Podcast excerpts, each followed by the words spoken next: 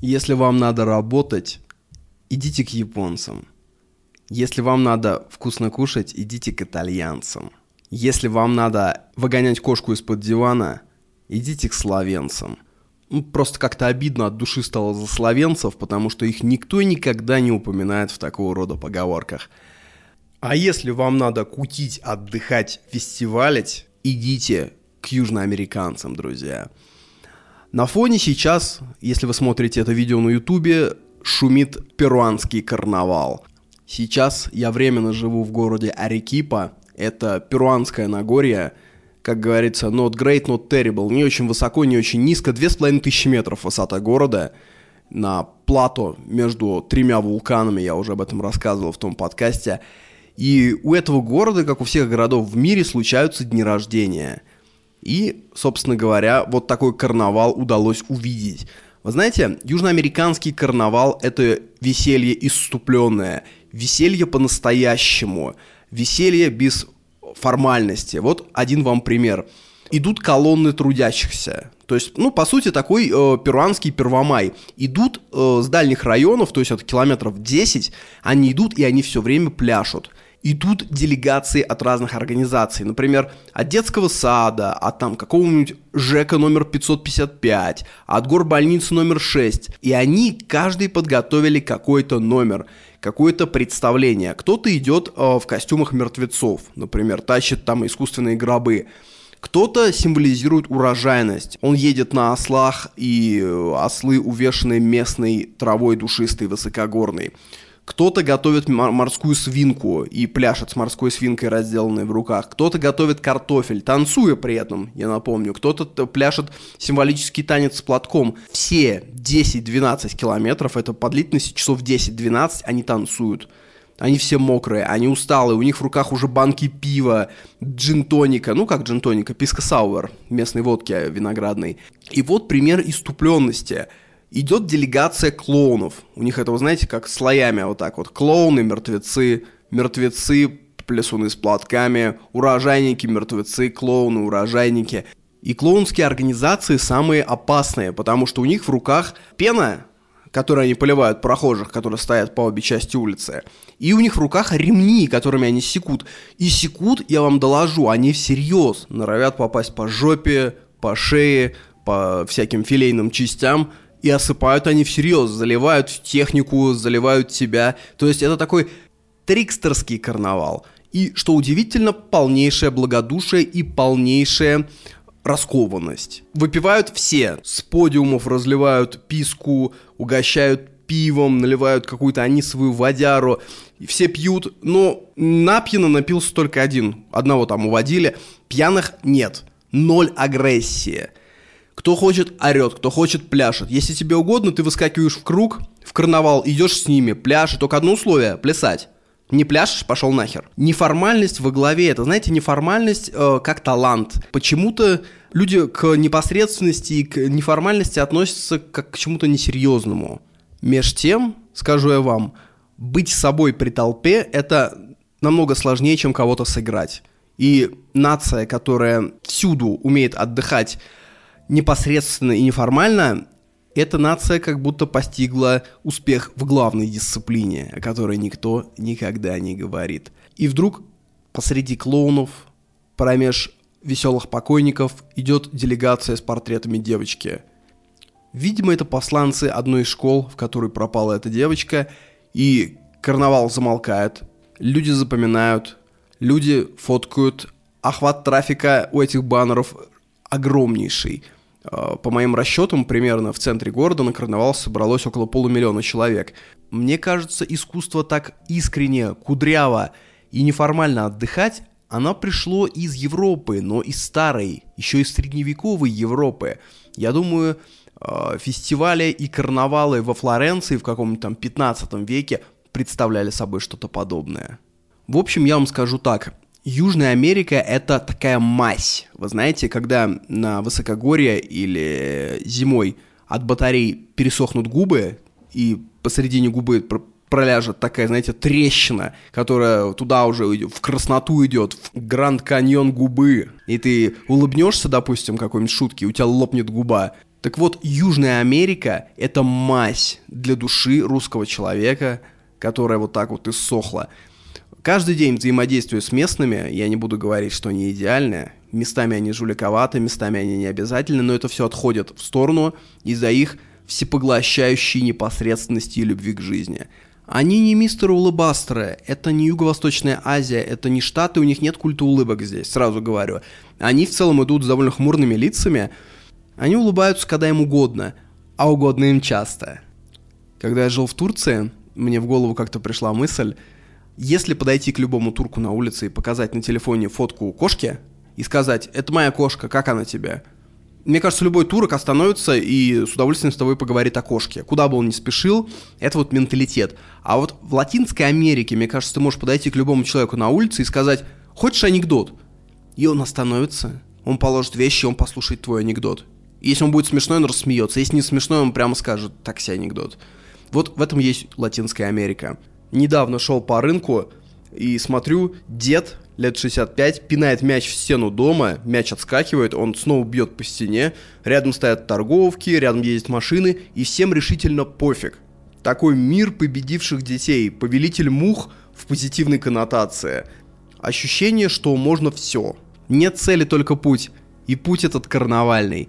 Ну, собственно, что я говорю, смотрите на ютубе. А мы переходим, господа, 42-й подкаст. Я подготовил ебического размера документик. Он настолько огромный, Google документ, что он аж зависает у меня периодически. Там рэперные точки, по которым я сегодня буду идти. У нас сегодня, просто я скажу, что к этому подкасту я подготовил 4 книги. Я прочитал 4 книги. Одна из них тут же улетает в стружки, в дополнительный подкаст, про него потом.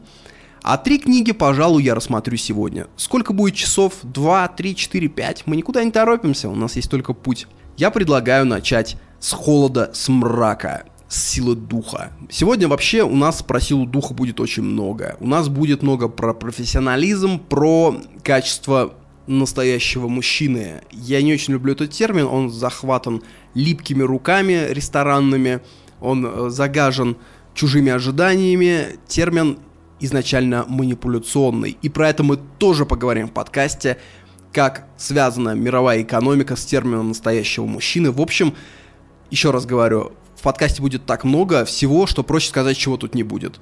Не будет ни слова про абхазское понимание темной материи. Это я вам обещаю, ничего не услышите про это. Вы знаете, что с 2000 года у нас стало на один океан на планете больше.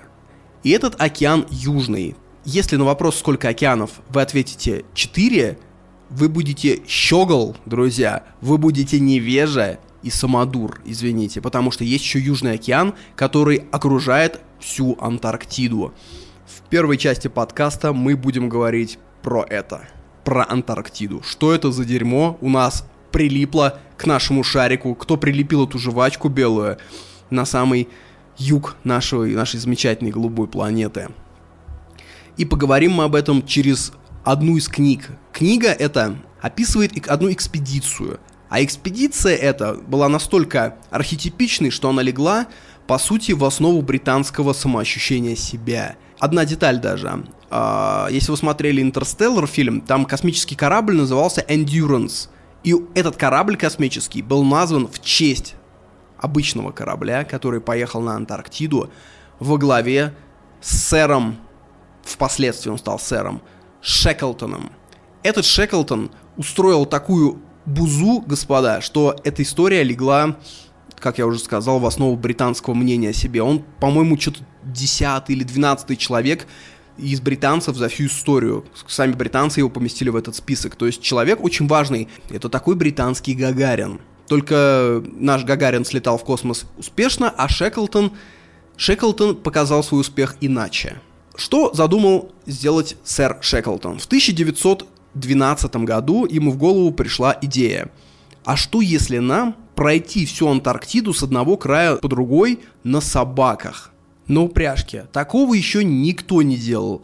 Э, тема Антарктиды в начале 20 века была хайповой, что говорится. Только-только в 911 году Сэр Амундсен добрался до самого Южного полюса. Кстати, не путайте Южный полюс Антарктиду. Антарктида — это материк, Южный полюс — это его центр, можно так сказать. Это замечание для самых маленьких, господа. Я такое буду вставлять, потому что у меня я далек от того снобизма, что люди должны знать столицы всех стран, они должны знать, где располагается Камбоджа, чем она отличается от Парагвая. У людей разные интересы, поэтому я буду какие-то ложбинки э, освещать фонариком. Ну так вот, Амундсен в 1911 году добрался до Южного полюса, но весь континент не пересекал еще никто. И сэр Шеклтон решил это сделать. Смотрите, если вы откроете карту, я вообще вас буду любить очень сильно. Ну ладно, постараюсь без карты объяснить. Его план был такой. Мы подходим на корабле э, к морю Уэделла. Море Уэделла это Антарктическое море прямо под Южной Америкой, грубо говоря. Мы высаживаемся и с собаками переходим весь континент и идем до моря Росса. Море Росса — это Антарктическое море прямо под Новой Зеландией. То есть пересекаем весь континент Антарктиду. Такого никто не делал. В нашей крови горит огонь первооткрывателей. Набираем команду, пишем. Он прям писал в объявлении, типа, ищутся люди в очень опасную экспедицию, денег нет ни хера, трудиться придется много, э, ничего не обещаю. В итоге там 500 писем. Причем сам образ Шеклтона, как романтический, вообще очень далек от правды. Человек это сделал во многом из-за того, что ему хочется, конечно, затеять переход через Антарктиду, но по большей части он просто хотел заработать денег. Он там несколько лет назад женился на э, женщине из очень богатой семьи, очень успешной, и типа надо соответствовать, там какая-то дочь адвоката из палаты лордов, понимаете. И он решил как-то подняться и понял то, что единственный способ подняться — это совершить невиданную экспедицию. Антарктида в начале 20 века, но это чисто Марс э, в середине, в конце нашего века, 21 Я думаю, к 50-60 годам э, Марс войдет в нашу повестку очень плотно. То есть туда отправится первая экспедиция, люди там что-то пощупают, может быть, там откроют какой-нибудь заводик свечной маленький по переработке чего-нибудь. Ну, короче, это будет э, темой номер один в обсуждении сильных мира сего. Вот как Антарктида в начале 20 века. Интересно, как начало 20 века уже похоже на наше время, то есть это не средневековье. Перед тем, как ехать в эту экспедицию, Шеклтон первым делом продал на нее права. Коммерческие, э, медийные права газетам, журналам, он пообещал написать книгу, он пообещал выступить с циклом лекций, снять фильм. Ну, то есть, это уже наше время. То есть, ты сначала продаешь право на телетрансляции, на лейблы. И книга, которую я сегодня буду рассказывать, она не просто дневники самого Шеклтона, она синтез дневников всей экспедиции. То было такое замечательное время, эпистолярный жанр, господа, все пишут дневники. Даже когда они будут терпеть крах, по губам за спойлер. Даже когда они будут терпеть крах, они будут бросать золотые портсигары, но брать с собой свои дневники. Тогда дневник — это аналог психотерапевта. Ты же не бросишь своего психотерапевта посреди льдов. Да, спасательная операция длится 2 часа, но это 2 часа по 45 минут, извините. И синтез дневников лег в основу книги. Они были все переработаны, и поэтому книга рассматривает э, ситуацию вообще со всех сторон. А там сторон много будет. Там такой, знаете, дом 2 в Антарктиде получится в итоге. Интересно, кстати, возвращаясь к коммерции, когда они открывали какие-то острова, они называли их зачастую в честь главных спонсоров. То есть, представляете, что сейчас экспедиция бы поехала там под патронажем Red Bull, да, а Red Bull это, мне кажется, самый мощный зонтичный спонсор э, всех спортивных мероприятий сейчас. Если вы дадите себе труд почитать, что они делают с футболом, сколько у них клубов Red Bull Брагантина, Red Bull Зальцбург, Red Bull Лейпциг, они прям делают империю. И представьте себе, что мы делаем экспедицию куда-нибудь на Марс, и нас спонсирует Red Bull, и просто все крупные астероиды я называю там в честь жены основателя компании, в адрес его собачки, впадина на Марсе имени 12 сентября. А что такое 12 сентября? А у господина Мэйера день ангела в этот день. Вот то же самое делал Шеклтон. Он прям называл в честь спонсоров целые а, антарктические острова. Но это еще не предел, потому что я почитал, э, в 60-х годах американцы уже, ну то есть на самолетах, когда летали над Антарктидой, они открыли самую высокую гору континента, пик Винсона. И вы знаете, кто такой Винсон? Это буквально американский политик. То есть они назвали его в честь политика. То есть представляете, если бы Российская Федерация бы открывала какие-то земли, был бы у нас там массив Володина, или там какая-нибудь долина Суркова, или маленькое такое озерце болотного типа имени Инстасамки, а над ним возвышается такая большая гора имени Мизулиной-младшей. Представьте себе, этот корабль, э, на нем 25 человек, они идут к Антарктиде, подходит к морю Уэдела, что под Южной Америкой. Дальше начинается беда. Но перед тем, как рассказать, какая с ним произошла беда, я хочу дать вам контекст материка Антарктида. Что это вообще за зверь? Я попытался найти книгу, нонфикшеновскую про Антарктиду, но на русском это либо детская книга с рисунками во всю страницу, либо художка с кучей рассказов, что здорово, но понимание континента не дает. Ноль нон-фикшена про Антарктиду на русском языке. Похоже, надо переходить, господа, на книги на английском языке. Я все больше об этом думаю, что мне не хватает э, книг на русском как будто. Я пытался гуглить видео. Хуже видеоформата, мне кажется, только э, когда тебе дядька нашептал похмельными губами на ухо.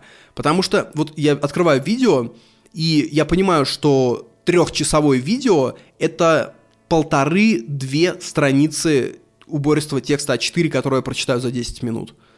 В среднем человек читает раза в 4 быстрее, чем произносится текст на видео, я читаю раз в 8 быстрее. Кроме того, опытный взгляд сразу пробегает э, всякие вводные конструкции, повторения, экивоки, книксоны. Вот все это бесполезное месиво контентное.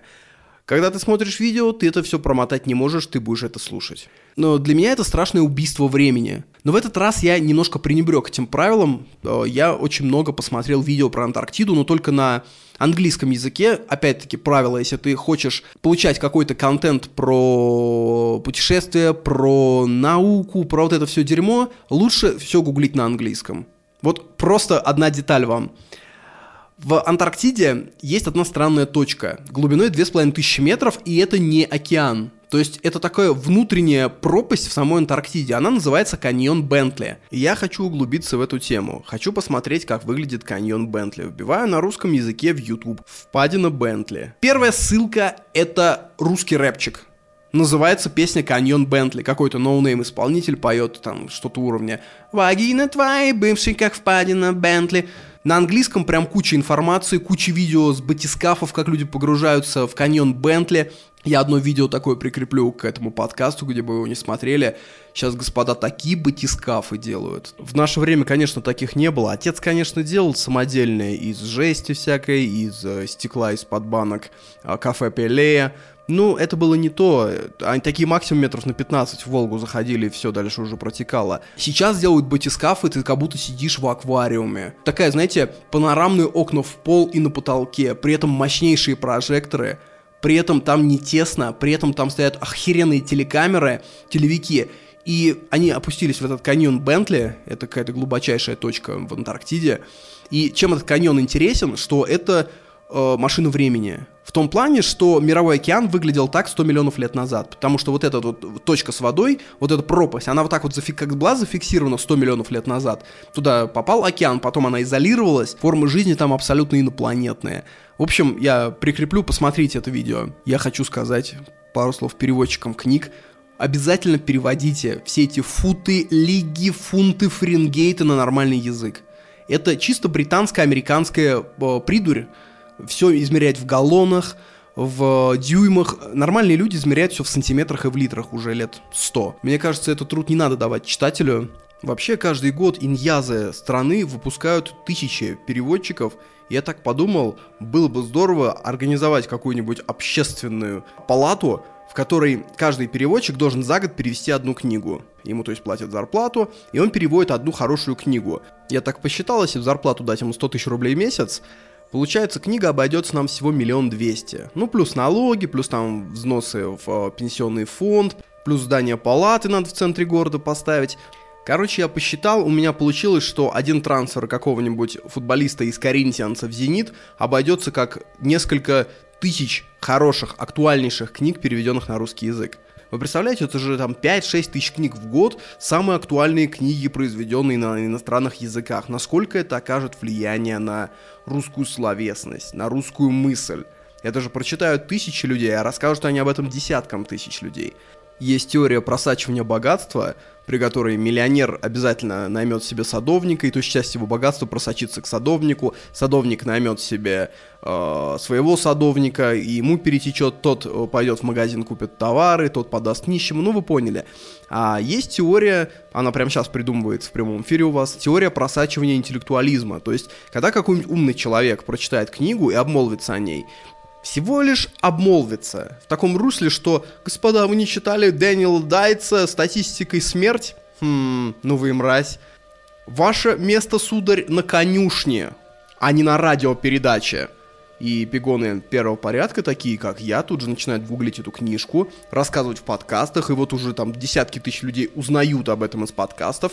Приходит такой, послушавший Вафина э, мужчина домой, сажает детей, жену и говорит, сегодня мы не обедаем, не ужинаем, сегодня не играем в приставку, сегодня я рассказываю про книгу «Статистика и смерть», чтобы не быть мразями нам всем, чтобы не отправиться на конюшню. Дети рассказывают об этом в школе, и вот уже концепции просачиваются в народ. Я понимаю, что это идея уровня «А давайте в 5 утра выйдем все на главную площадь и посеем столько пшеницы, что вообще голода больше не было». Ну, дайте помечтать, господа. Итак, возвращаемся к Антарктиде. Для начала дикий факт про этот материк. Ее открыли в 1820 году, то есть уже после наполеоновских войн, то есть когда Наполеон воевал в России, никто в мире не знал про существование Антарктиды вообще.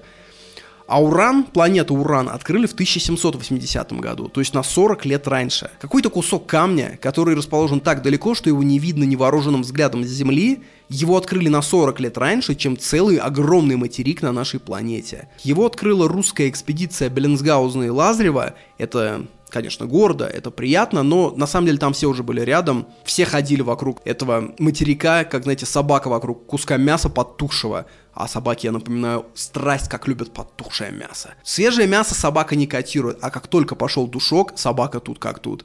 Все были уже на финишной прямой, но русская экспедиция была там первой. Ну как была?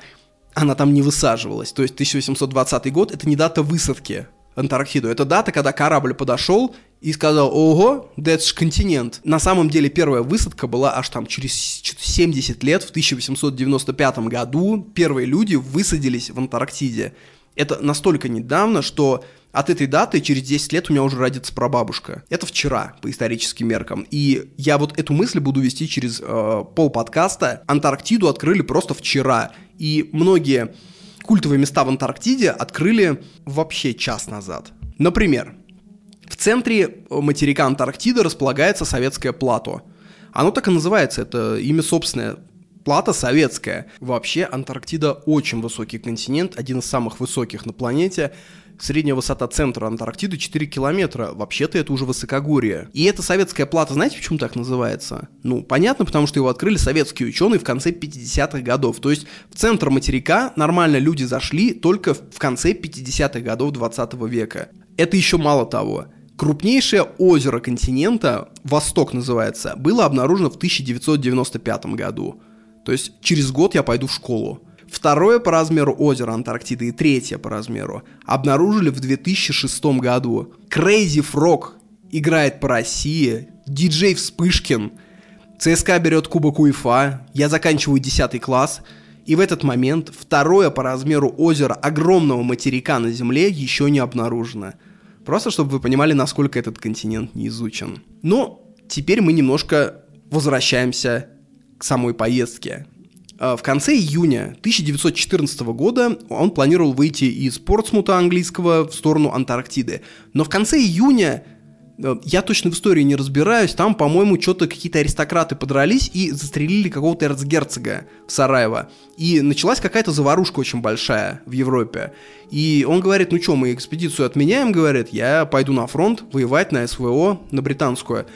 Ему говорили, нет, дружище, ты прославишь Британию на полюсе. Вот, он купил какой-то списанный корабль, какую-то, блядь, посудину, иначе это не сказать, которая из дерева была сделана. Это уже 20 век, господа. Это уже паровые двигатели, это уже подлодки курсируют по морям.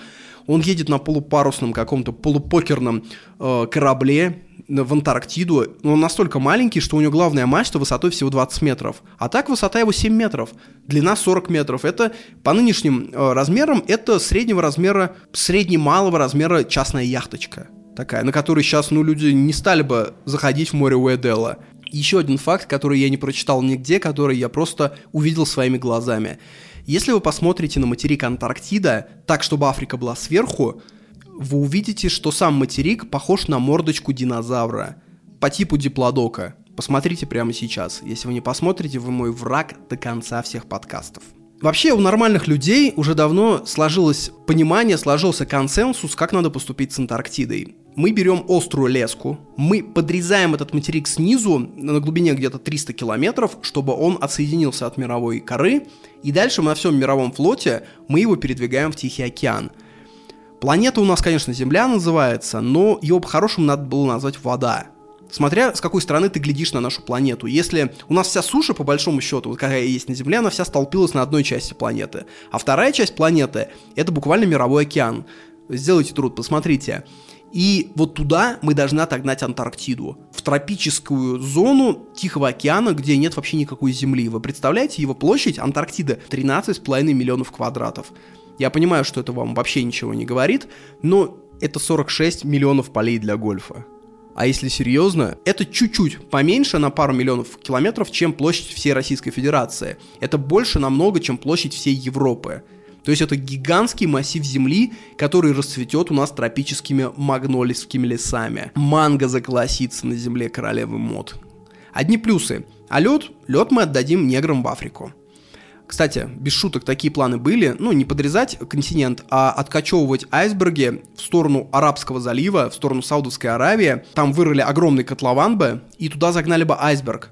И этот айсберг тая давал бы какое-то нереальное количество воды. Они прям посчитали, что ну, айсберг, например, там 15-20% потеряет при транспортировке, остальные 80% это вода я бы без шуток посмотрел бы, как тает айсберг высотой в 200 метров и там 10 на 15 километров под солнцем Аравийской пустыни.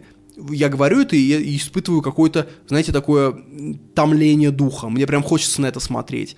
А еще, когда он будет таять, на несколько километров в округе сильно упадет температура. То есть вокруг этого айсберга в Аравии надо еще сделать пешеходные зоны, всякие ТЦ, кафетерий, кофейню. Представляете, как это будет стильно? Тает айсберг, арабы пьют кофе и курят кальян. На яблоке, конечно. Антарктида — это самое засушливое место в мире. Э, если мы берем прям центр континента, там дождей не было 2-3 миллиона лет. Там практически нет осадков. То есть, когда говорят буря в Антарктиде, имеется в виду, что снег и вот эта вся изморозь поганая поднимается с земли от ветра. Она не сверху идет. Гроз там тоже не было несколько миллионов лет. Когда люди оценивают, сколько вообще льда в Антарктиде, а это континент, покрытый двух-трехкилометровой шапкой льда. Вы представляете себе, допустим, возьмем Россию и покроем ее всю трехкилометровой шапкой льда. Вот вы оцените, сколько, блядь, это воды просто. Уже люди умные посчитали. Вам не надо работать, господа, у нас головы маленькие, вот ученые посчитали все за нас. Нам главное рилсы хорошо смотреть, да в ТЦ в воскресенье ходить. А считают пусть ученые, им за это государство платит. В мире есть три источника льда крупные. Это Арктика, льды Арктики, это Гренландия и это Антарктида. Так вот, Арктика плюс Гренландия это всего 20% мирового льда. Остальные 80 это Антарктида.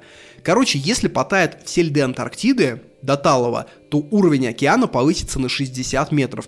Я, кстати, сразу скажу, что очень не люблю разговоры, когда вот, знаете, у, на, у нашей самой такой болотной публики есть такие разговоры, что вот будет таяние льдов, Европа уйдет под лед, США уйдет под лед, Япония под лед, а Россия будет жить. На самом деле, простой математический расчет показывает, что России тоже придет конец. Питер утонет прям сразу. То есть Питер даже не успеет э, сказать своего последнего слова. Астрахань, Махачкала, все по Волжье, Дальний Восток – то есть по подсчетам э, специалистов придется эвакуировать десятки миллионов человек. Это по сути будет конец России, какой мы ее знаем. Если потает э, Антарктида, Европа, понятно, тоже утонет, но и России тоже придет конец. Всем придется эвакуироваться э, в сторону Сибири, то есть вся историческая Россия будет уничтожена. Так что, господа, не надо, не надо Вот уж кому на самом деле похер, так это Боливии, так это Монголия. Вот там реально может сидеть какой-нибудь, знаете, ватный боливиец, крошить листья коки в чай себе и говорить, вы знаете, мы только выиграем от этого. Все утонут, все это блядство. Геи, проститутки, капиталисты, гринго все эти. А мы в Боливии останемся в порядке. И это будет правда. Антарктида не всегда была такой холодной. Ее сердечко билось горячей страстью. 30 миллионов лет назад она начала замерзать, потому что она откочевала туда, в сторону юга, но замерзала она очень плавно. До этого она была вечно зеленая. Какие были морские променады вдоль моря Росса, господа. Белоснежный песок, пальмы, наклоняясь, свисают прямо в теплую лагуну. Неведомые птицы разных расцветок кричат на разные неслышанные нами голоса, пролетают над джунглями. Океаны полны коралловых рифов. Антарктида, которую мы потеряли.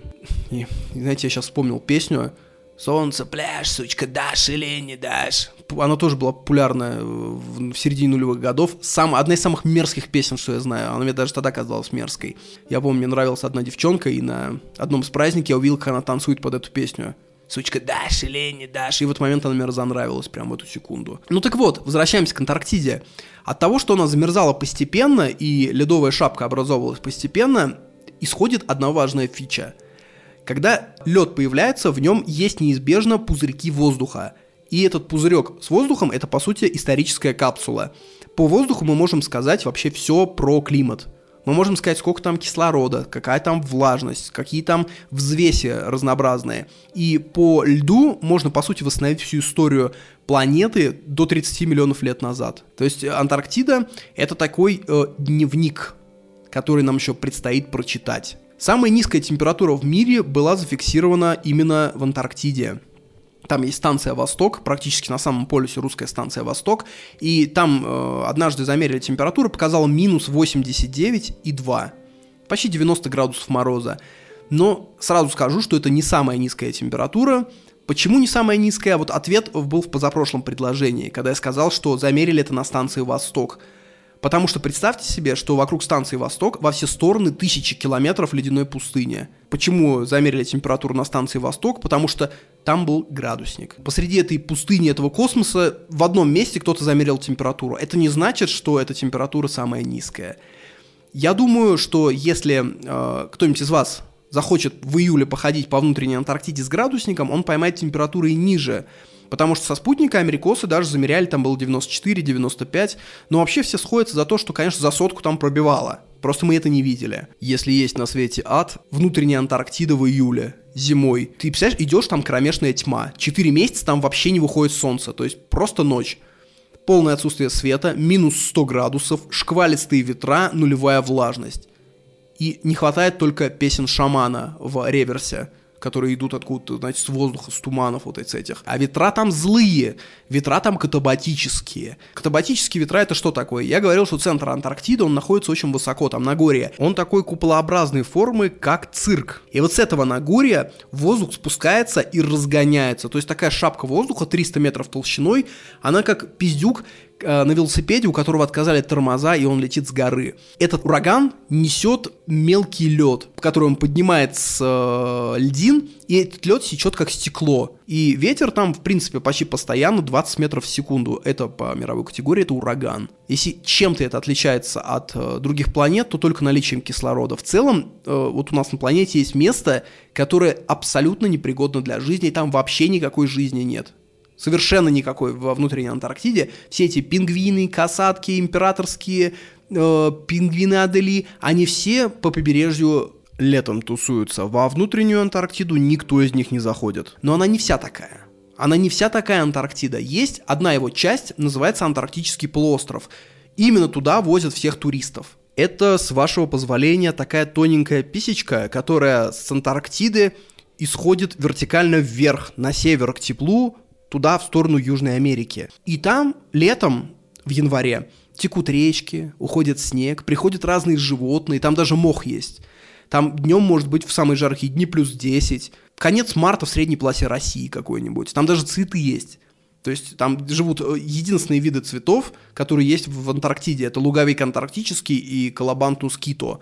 Вот, кстати, какие букеты надо дарить женщине, самые роскошные. Не каждая поймет, как говорится. Жаль, что сейчас мало женщин разбирается в Антарктиде. Побольше бы таких тонких подкастов, которые не каждый поймет.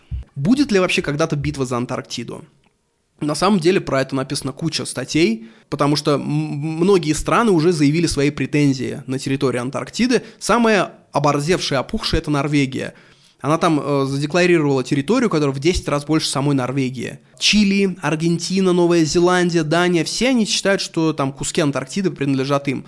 Самые главные паханы э, США и Российская Федерация, они ничего не заявили, но у них позиция такая, братва, мы просто наблюдаем. Но если начнется какой-то кипиш, мы заявим свои права. Вот буквально вот оно. Постоянных жителей Антарктиды нет. То есть антарктидцев и антарктидочек пока нет. Там только научные базы и туристы. Кстати, я удивился, что у Российской Федерации там не только база Восток, там еще пять баз, кроме этого. Арстовская, Новолазаревская. Это, кстати, побратим Сочи какой-то, да? Есть Лазаревская в Сочи, а есть Новолазаревская. Дорогая, мы едем отдыхать в Новолазаревскую. Это более новый курорт, чем Лазаревская. Там есть море, конечно. Белоснежные пляжи, как на Мальдивах. Э, кстати, эта база Новолазаревская, она стоит на земле королевы Мод. Я сначала кайфанул от этого названия, думаю, ну наконец-то не в честь политиков названа. Королева Мод. Вы представляете, обледенелая пустыня Королева Мод. Я прям представляю эту королеву снежную, знаете, платье на голое тело из э, блестящих бриллиантов, такие ниточки свисают. А потом я погуглил, оказалось, что королева Мод это норвежская королева, ее просто зовут Мод печально. Я вообще считаю, что, кстати, что все имена э, улиц городов рек должны быть нарицательными. Тенистая, виноградная, мыс Доброй Надежды. Красиво же. Умели раньше называть без политиков. Вот Тихий океан. А представьте, назывался бы он океан э, Филиппа Благоразумного. Кто тогда был королем Испании? Филипп Благоразумный. Ну вот. Океан Филиппа Благоразумного. Ну какая гадость. Туризм 99% туристов не идут дальше побережья Антарктического полуострова. Помните, я рассказывал, такая писечка наверх? Я специально употребил слово писечка, потому что вы точно его запомните. Я живу достаточно рядом с Антарктидой, ну, относительно вас, конечно. На самом деле тут пилить туда там, 12 часов на самолете мне. И вполне доступные круизы, на самом-то деле, исходят из э, юга Южной Америки. Например, с чилийского Вальпарайсо, который на берегу Тихого океана, есть такой круиз, я его нашел, на 16 дней – на огромном лайнере, где есть казино, где каюты с балконами, рестораны 20 видов кухонь, ну, конечно, роскошный лайнер. Он идет в Антарктиду, на Антарктический полуостров, на писечку, напоминаю. Там 4 дня ты тусишь, э, смотришь разные острова, а потом он идет э, на север и подходит к Буэнос-Айресу с другой стороны Южной Америки. И этот круиз на двоих стоит 4000 долларов. В принципе, прайс очень хороший потому что я смотрел на 5 лет назад, хотел в круиз отправиться по Волге до Астрахани. Посмотрел на двоих, э, до Астрахани стоило 150 тысяч рублей. И это простой советский пароход с э, так себешным питанием. По километражу даже эти два вояжа сравнивать нельзя. Мне кажется, вот этот антарктический, он там ну раз в 10 больше просто. То есть, на самом деле, 4000 долларов это не так много даже по такому курсу. Но это все быдло-туризм. Что я подразумеваю под словом быдло-туризм? Рынок это такая штука, знаете, что если вы хотите что-то получить, он вам это продаст. Но рынок как джин. Он выполняет твое желание, но с рядом условий. То есть, если ты скажешь, я хочу кусок э, Марса, кусочек с Марса, тебе продадут это. Но насколько это будет кусок Марса, вопрос спорный. Э, быдло-туризм – это когда тебе дается громкое слово, за которым не стоит ничего реального.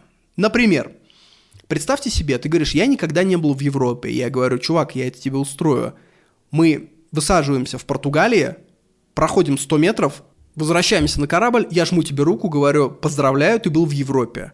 Но мы оба понимаем, что, конечно, ты потрогал ногами краешек континента, но ты не был в Европе. Де юра, да, де факто пошел нахер козел. Или космический туризм. Сейчас очень развивается космический туризм, но знаете, что такое космический туризм? Если ты думаешь, что тебя отвезут в космос, это не так. Тебя отвезут за линию Кармана, которая 100 километров, которая формально э, граничит атмосферу с линией космоса. То есть там уже не могут летать самолеты на реактивной тяге, там могут летать уже э, корабли космического типа. Это чисто формальная линия, которую приняла Международная авиационная федерация. Американцы считают, что эта линия проходит на высоте 80 километров, потому что они совершенно по-другому, по другой методике считают эту высоту. через давление на крыло летательного аппарата. Короче, это вопрос трактовок. Это как вот мы сейчас с тобой сядем и скажем, брат, а где граница между джунглями и саванной? И будем обсуждать. Я считаю, что здесь, ты считаешь, что здесь. Смотря как считать. Ну так вот, космический туризм. Тебя отвезут за эту линию Кармана 100 километров и 1 метр и скажут, поздравляю, молодой человек, вы были в космосе. Uh, на самом деле нет. На самом деле максимум тебя отвезут на орбитальную станцию. Это прям вершина быдла туризма, и это стоит сейчас 40 миллионов долларов. Ты там потусишь денек-два на орбитальной станции. Даже более того скажу, что орбитальная станция, там, где летают спутники, где все вот это, это не космос. Это термосфера называется. То есть атмосфера уже у нас делится на части. И это термосфера. Это даже не внешняя часть атмосферы, потому что за ней еще есть экзосфера – самая большая часть внешней атмосферы Земли. То есть тебя, по сути, отвозят даже не во внешнюю часть атмосферы за 40 миллионов долларов. Сейчас многие скажут, ты кто такой, Юрок из Перу? Ты какого черта все это обесцениваешь? Люди приехали в Антарктиду, ну пускай на полуостров, пускай высадились. Почему ты говоришь, что это быдлотуризм? Почему ты людей, которые съездили на орбитальную станцию, э, называешь людьми, которые не были в открытом космосе. Просто, знаете, такие э, поездки это как способ поставить юридическую галочку. Типа, я был в стране, я был в Антарктиде, я был в космосе. Но де-факто ты там не был. Это как бы, знаете, я организовывал бы туры на Камп Ноу в Барселону, и во время матча ты вот так вот выбегал бы на метр поля и обратно уходил. Я бы давал тебе сертификат, что ты официально сыграл за Барселону. Но мы же все понимаем, что ты не сыграл за Барселону. Чтобы сыграть за Барселону, ты должен с пяти лет заниматься футболом, попасть в число полпроцента лучших футболистов планеты, и это очень сложно. Ну, хочется сдать галочку. Вот мы тебе эту галочку сделаем. Рынок очень любит тетешкать обывателя за мелкий прайс. По-настоящему добиться чего-то сложно. И всегда приходит на выручку рынок-психотерапевт, который говорит, братан, всего лишь за 50 тысяч рублей я дам тебе сертификат, что ты достиг невообразимого. Это, знаете, такой способ общения, как с балованными детьми. Ну и, конечно, когда это становится массовым, обязательно явится Юрок-пантократор, Юрок-обесцениватель из Перу, который тут же все отменит. Это так же верно, как положить во дворе кусочек потухшего мяса и ждать, когда туда придет маститая собака. Вот Антарктида, 99% всех туристов, которые ездили в Антарктиду, они подходили к антарктическому полуострову, давайте все хором, писечка, они туда подходят, смотрят со стороны, иногда выходят ножками, ходят по небольшой площадочке, потом усаживаются на свои роскошные круизные лайнеры и уезжают обратно. И только очень богатые люди могут позволить себе действительно съездить в Антарктиду. Либо профессионалы, которые залезают на гору, пересекают Антарктиду на джипах в составе каких-то международных организаций. Э, активности есть, но стоят они денег. Я провел целый research, куда можно вообще поехать в Антарктиде, во внутренней нормальной Антарктиде, не вот на этом полуострове высадиться. И зачастую сам черт ногу сломит на сайтах этих турфирм. То есть, если вы начинаете гуглить на разных языках, вам выдаются landing page, где цен вообще нет, где все максимально туманно и просто «оставьте телефон, наш представитель вам перезвонит». То есть, и дальше он тебя будет залечивать. Я нашел одну компанию, которая действительно переворачивает этот рынок, которая устраивает туры во внутреннюю Антарктиду, действительно эпичные туры. Как называется, не скажу, сами гуглите. Ты заказываешь у них тур, приезжаешь в Кейптаун, оттуда тебя подхватывает частный джет, какой-нибудь бомбардьер, как в сериале «Миллиарды», и за 5 часов он переносит тебя в Антарктиду, куда-нибудь на землю королевы Мод. Это не центр Антарктиды, но это уже несколько сотен километров от побережья. Это та самая хардкорная Антарктида уже. Я, честно говоря, пооблизывался на эти туры, но стоят они денег. Например, на сутки тебя, если ты хочешь на сутки сгонять с Кейптауна туда-обратно в Антарктиду, это стоит 15 тысяч долларов. Причем там лаунж, шампанское во льду, лазание по скалам. Если ты хочешь серьезно слетать, например, на 5 дней, это стоит 45 тысяч долларов. Если ты хочешь на 6 дней такой прям нормальный тур, это стоит 65 тысяч долларов. А, это все земля королевы мод. Несколько сотен километров от побережья. А если ты хочешь прям на Южный полюс, есть программа 100 тысяч долларов, и тебя везут прямо на самый Южный полюс. То есть там такие, знаете, отели, такие палаточного типа, капсульные, как шатры, огромные, как у кочевников, а внутри прям действительно роскошный интерьер. Ну, во-первых, 100 тысяч долларов, от 100 тысяч долларов. Во-вторых, лететь 5 часов от Кейптауна до побережья, а потом еще 7 часов до полюса. И вы знаете, это все звучит как какая-то охеревшая реклама. И вы скажете, Юрий, реклама? А я вздохну и отвечу, хотелось бы, чтобы такая реклама, хотелось бы. Есть фильм про Антарктиду, советский, 72 э, градуса ниже нуля. Это боевик 76 -го года, советский. У него рейтинг 7,2 по меркам кинопоиска, это прям неплохо. Я почитал рецензии. Я прочитал их, и я знаете, что понял? Этот фильм залайкан, потому что это повесточка. это очень странно, это 76-й год Советский Союз, какая нахрен повесточка. Фильм на самом деле средненький, малобюджетный, очень много вырезано из-за цензуры, примитивные сюжеты. Ну, короче, фильм слабенький. Но почему он так залайкан? Повесточка, я сейчас, может быть, кому-то открою истину, бывает не только СЖВшная, не только трансы, геи, лесбиянки, не только чернокожие. Знаете, какая еще бывает повестка? По отзывам, почитав, я понял. Ставлю фильму лайк, потому что наконец-то мужики выглядят как мужики. Полярники в свитерах, лицо обморожено, курят сиги, вот это говорят мужицкими словами, мужицким голосом. В целом мужицкая история, смотрю на мужиков и так радостно от того, что мужики на экране настоящие. Не вот эти намалеванные, гелем вымазаны, кремом вымазаны, а настоящие мужики. И прям, знаете, внизу живота что-то так прям греется от этого. Так приятно посмотреть на настоящего мужика бородатого. То есть не фильм хороший, а правильно такие фильмы снимать. И жалко, что сейчас такие фильмы не снимают. Вы поняли посыл? Это фильм не про пидоров, а про мужиков. Но фильм-то это не делает хорошим. То есть я, конечно, понимаю, это хорошее дело, мужики принимают серьезные решения, но фильм-то при этом слабенький. Итак, прошло 50 минут, я еще не подошел к описанию того, что произошло. Итак, книга. Что же там случилось? Они подходили к морю Уэдела на своей посудине. Они подходили э, в начале лета, я сразу говорю, что лето в южном полушарии начинается у нас 1 декабря. И они подходят к морю Уэдела, но ветер сыграл с ними злую шутку. Он согнал все льды к этому морю. И сначала, говорят, это была шуга. Есть такой термин у полярников. Шуга, проще всего описать его как снег, набросанный в ледяную воду. Вы знаете, у нас такое бывает в средней полосе России в марте или в ноябре, когда приморозит, когда были дожди, потом подморозит, потом снова потеплеет, и вот этот весь снег, он как бы не растаял, он лежит в лужах, но вот он, знаете, как плохо размешанный сахар. Вот это называется шуга. То есть тут ребята шутят, что корабль, застрявший в таких льдах, это шуга-дэдди. Э, кисель.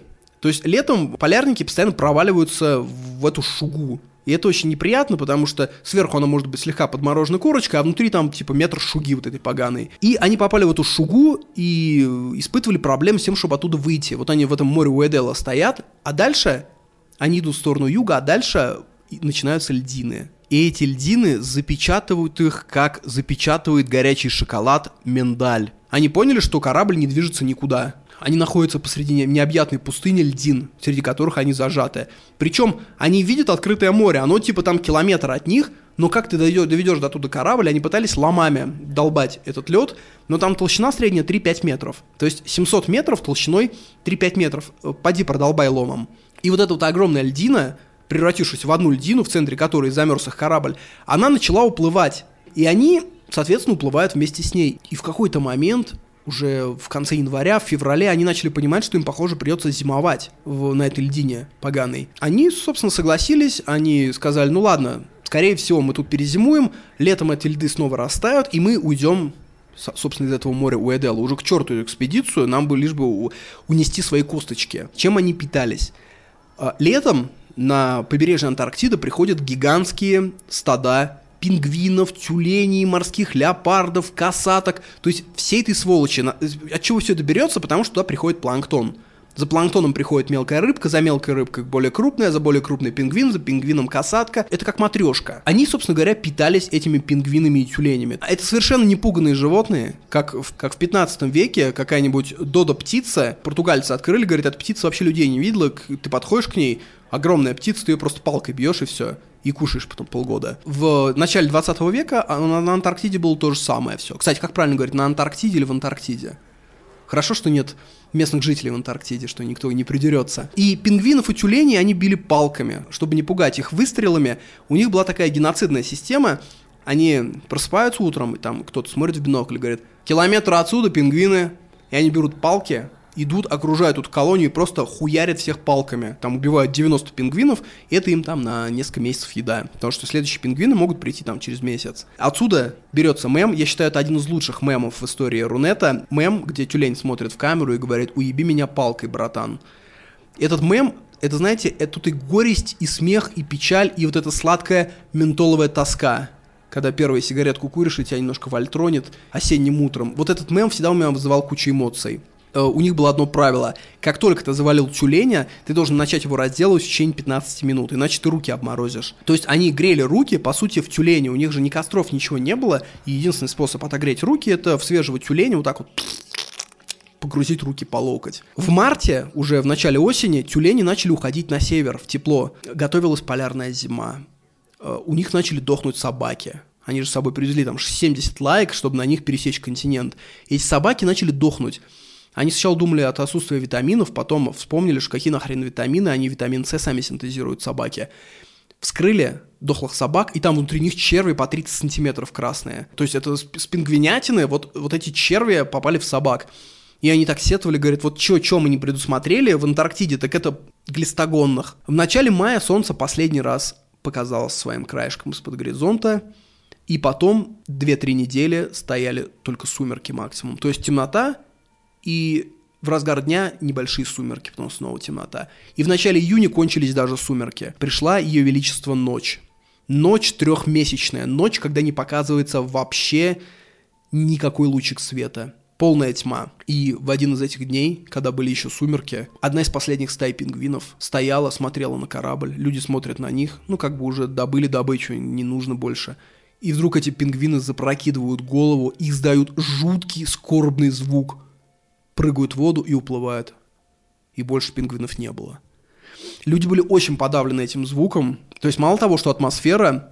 Вы представьте себе, это атмосфера такого ледяного январского вечера в России, когда вот село солнце, и так был морозный день солнечный, и вот надвигаются сумерки, и уже минус 27, и на улице все оледенелое, и вот, вот это ощущение какой-то, знаете, неприкаянности, что ли, космической, оно тут растянуто на 4 месяца. И полярная ночь, вот они описывают, что на самом деле полярная ночь, она очень сильно бьет по психике. В разных экспедициях были разные вообще истории. В одной экспедиции чувак поймал психоз, он думал, что его хотят убить, везде бегал по кораблю, прятался. Это в другой экспедиции.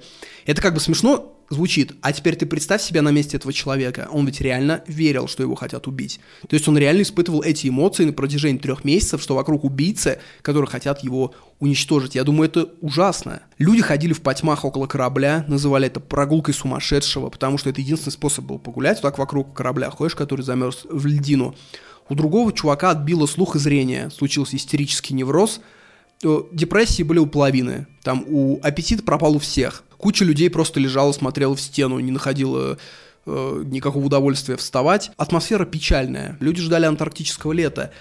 Еще интересно, кстати, что закрытый коллектив, он всегда формирует жесткие шутки. Вот что в армии, я помню, эти шутки были. Сейчас такие шутки бы воспринимались как оскорбление, как унижение личности. Тогда мы шутили друг над другом так, и это никак не воспринималось. Например, на этом корабле тоже, типа, ну, мужской коллектив, 25 человек, у них был прикол, у них повар делал э, шарики под глазурью, когда еще там были у них продукты. Среди всех шариков он вставлял два странных. Один был э, деревянный, то есть он кусок дерева глазурью залил, а второй шарик, он чуть надул шарик и залил его глазурью.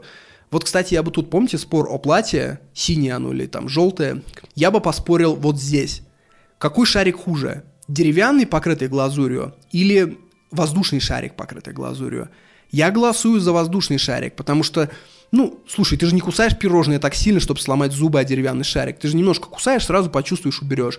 А воздушный у тебя лопнет во рту, обдаст тебя глазурью, ты испугаешься. Вот это намного хуже, мне кажется. До этого они еще жестко пошутили над своим коком. Они убедили кока, когда они проходили острова Южной Георгии, это антарктические острова. Ну, то есть все, что касается Антарктиды, это все погонь в плане условий жизни. То есть э, острова Южной Георгии это ледники, скалы, китобойни, то есть это ледяной берег, 0 градусов, дождь со снегом, ветер и тонны кишок э, китовых, и воняют они. И они убедили этого Кока, что там раз в год проход, проходит вечеринка. топовая какая-то вечеринка китобоев, и ему говорили, ну мы тебя отвезем, окей. Его высадили на шлюпке, как его надели? Его голову на- надели в простыню, и на башку ему прикрепили изолентой э, крышку от чайника. И в таком виде он ходил заледеневший, обмерзший ночью по этому Южной Георгии, стучался во все двери в дом управляющего, говорит, а где у вас вечеринка китобойная? Еще, знаете, я что подметил? Насколько было моложе население Земли в начале 20 века. То есть средний возраст экспедиции 28 лет.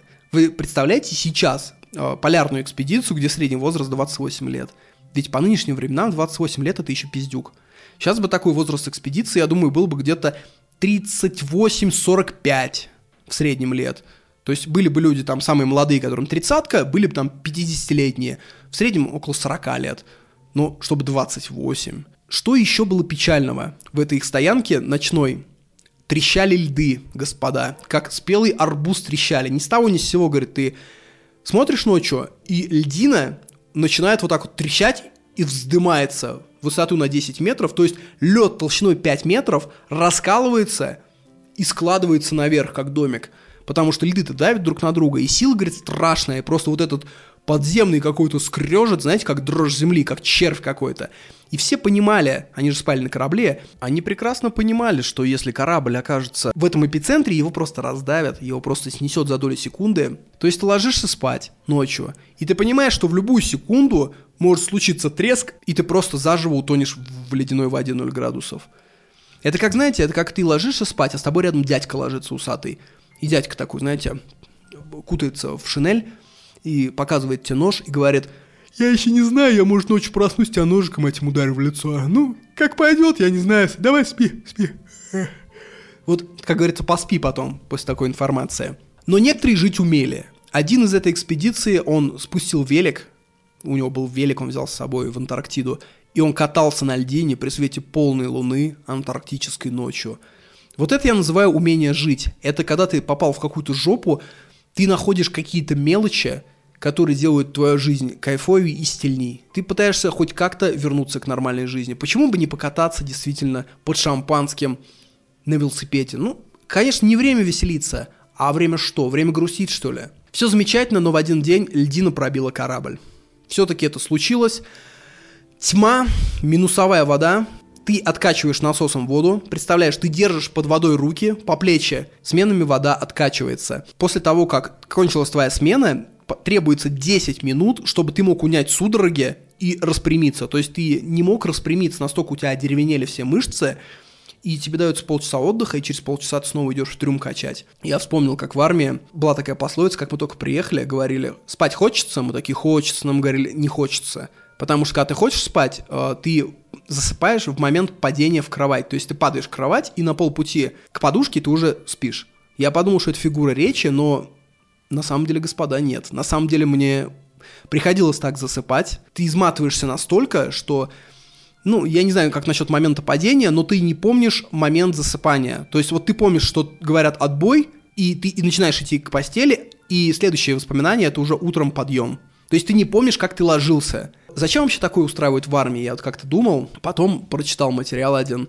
Оказывается, во всех сектах устраивают эмоциональные встряски тебе. Потому что мышление наше работает так, что оно быстрее всего, оно самым гибким становится в двух условиях. А. Детство. Б. Нереальный эмоциональный стресс.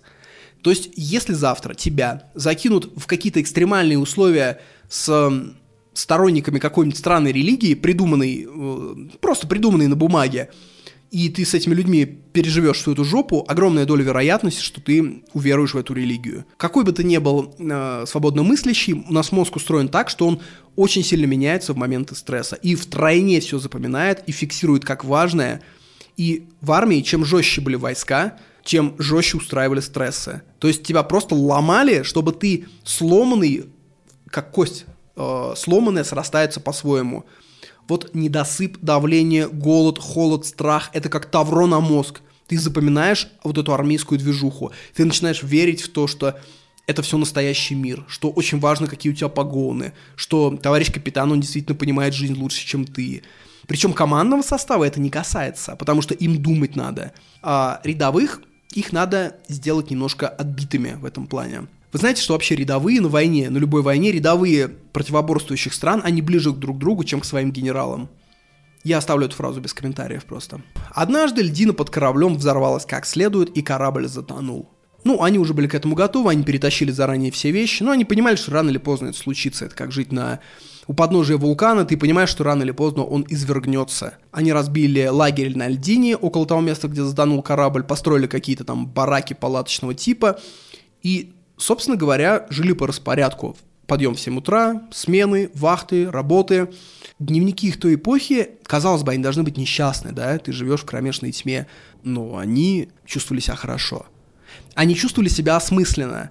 Они описывали необычайную легкость сознания. Когда ты живешь по распорядку, ты знаешь, что впереди есть какая-то осмысленная движуха, что вот сейчас придет лето, мы пойдем в сторону материка, там разведывать, у них же были шлюпки с собой, они шлюпки вытащили. У них цель была дойти до ближайшей открытой воды, прыгнуть в шлюпки и доплыть до антарктического полуострова. И они все описывали, насколько хорошо жилось. Он говорит, я впервые мог сидеть свободное время и просто два часа смотреть на океан и ничего не думать. И чувствовать себя очень цельно, что говорится. Вот вам рецепт счастья, господа. Что ж, зима кончается.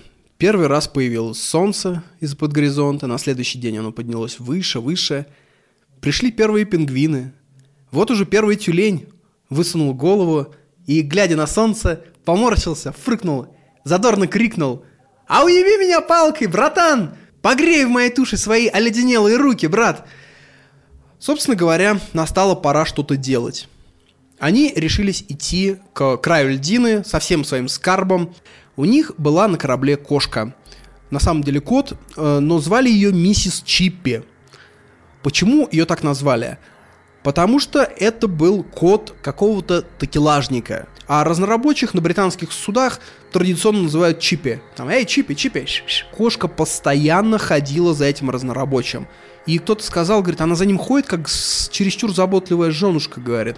Ее стали называть миссис Чиппи. Это очень смешно. Это, знаете, такой русский юмор на самом-то деле. Я вполне представляю, что русские могли также пошутить. И эту кошку, конечно, они с собой не взяли, они ее пристрелили. Потому что это самое гуманное, что можно было сделать с кошкой. Через сто лет на могиле этого Чиппи, этого разнорабочего, энтузиасты поставили памятник его кошке. Помимо кошки, они перестреляли всех почти собак. Там же родился еще приплод, щенки. И они говорят, было очень больно отводить их по одному за льдину. Щенки, говорит, они лижут тебе руки, даже когда ты представляешь э, ружье к их голове. Это больно. За льдину расстрельную их вели через свалку. У них была свалка, где они скидывали там останки пингвинов, вот это все.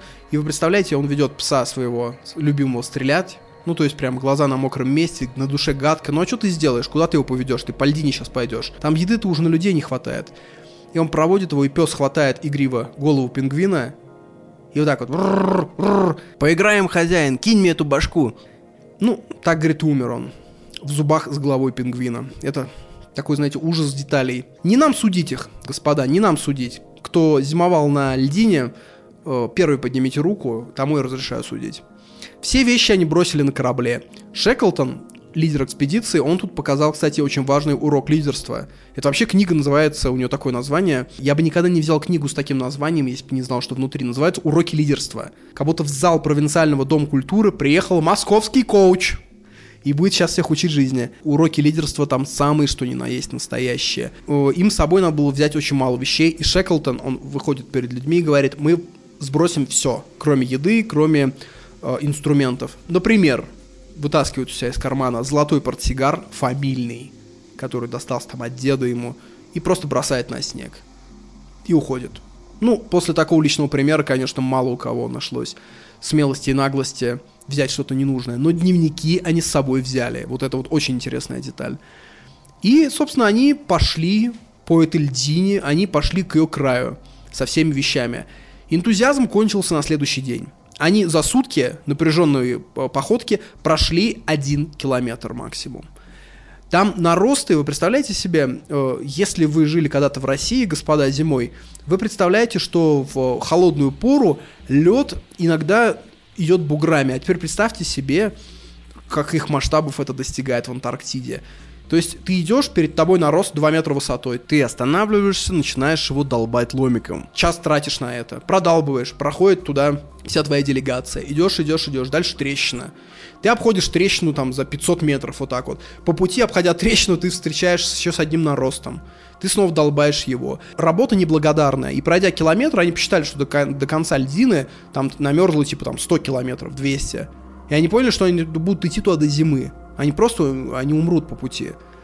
И они остановились на месте, они разбили лагерь в 10 километрах от корабля, они все-таки там 10 дней шли, окей.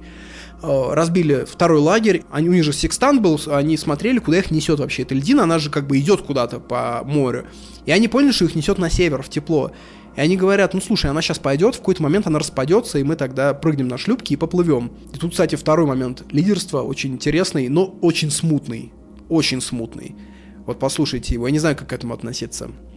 У них был повар, и он был нарцисс. Я очень боролся с искушением вставить шутейку про Пьера Нарцисса, но я удержался. То есть такой, знаете, психопат, который интересуется только собой и других использует. И Шеклтон очень сильно боялся, что если ему не подпевать, то он разладит весь коллектив, потому что такие люди очень часто бывают харизматиками. То есть где-то шуткой, где-то там острым словцом он испортит всю атмосферу. И он поселил этого повара у себя в палатке и делал вид, что это очень важный человек, и как будто слушал его мнение. В этом плане утилитаризм важнее справедливости. То есть все понимали, что это психопат, но все его обхаживали, чтобы он не разрушил атмосферу. Я так подумал, что, может быть, по этой причине вообще психопаты и нарциссы остались э, в человеческой природе. Они так и выжили. То есть, когда ты живешь в экстремальных обстоятельствах, Ты не, ты, ты не думаешь о том, как устроить вселенскую справедливость, чтобы воздать каждому по трудам. Ты даешь каждому столько, сколько э, он считает нужным взять. Как говорится, каждому по потребностям. Если какой-то чувак много работает, но ничего не берет, ты ему ничего не дашь.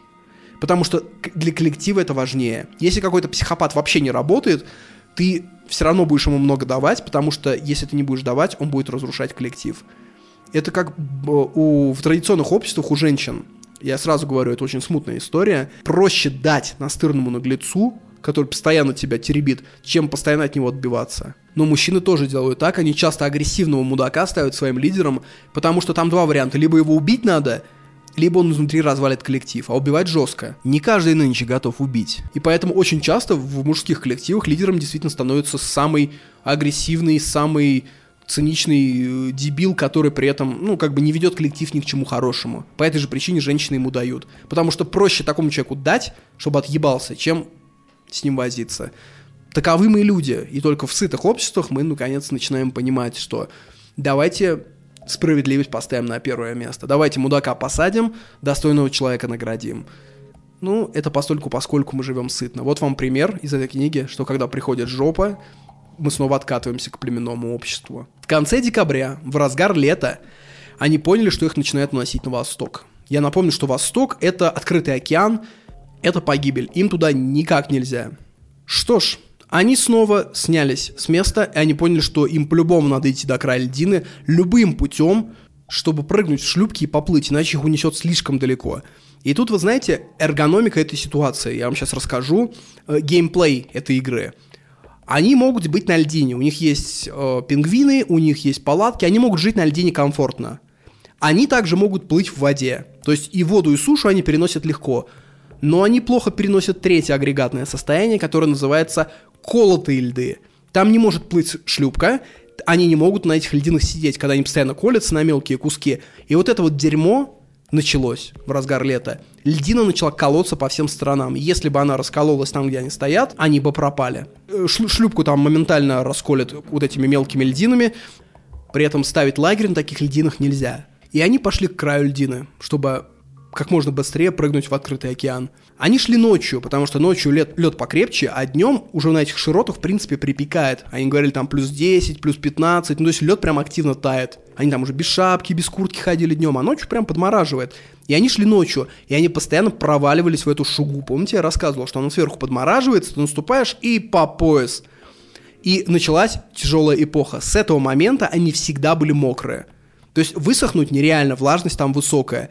И вот представь, плюс 5 градусов вечер, ты забираешься вонючий, немытый там полгода, и весь мокрый, в спальный мешок, завязываешься, и ты просто спишь в нулевой температуре на улице. Один член экипажа в какой-то момент сбунтовался, говорит, я не буду тащить эти шлюпки, я больше не могу. То есть мы идем целый день, мы все мокрые, голодные, уже к той, к той паре и пайки у них и продуктовые стали маленькие, а еще, говорит, мы спим мокрые, я просто не буду это делать. И этот мужик занимался тем, что называют потребительский терроризм. Когда ты находишь какое-то правило, как покупатель в магазине, и ты начинаешь э, терроризировать магазин по этому правилу. Например, такой террорист идеально изучает э, торговый кодекс, и начинает его эксплуатировать. А вы знаете, что любой большой свод законов можно повернуть в свою сторону, если у тебя есть много времени на это. Например, в законе о защите прав потребителей написано, что любой товар должен быть безопасным или должно об этом быть написано конкретно.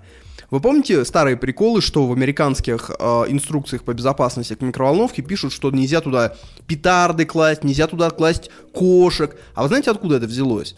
Потому что американцы раньше столкнулись с потребительским терроризмом. Приходит такой дядя, покупает микроволновку, сует туда кошку свою, включает, кошка дохнет.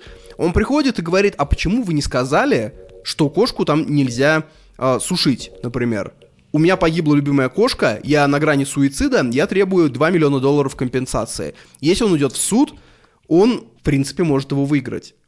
И потребительский терроризм, как бы любой владелец бизнеса рано или поздно сталкивается с таким шапокляком, который начинает просто методично искать закон, искать какой-то пунктик, чтобы немножко нагнуть владельца бизнеса.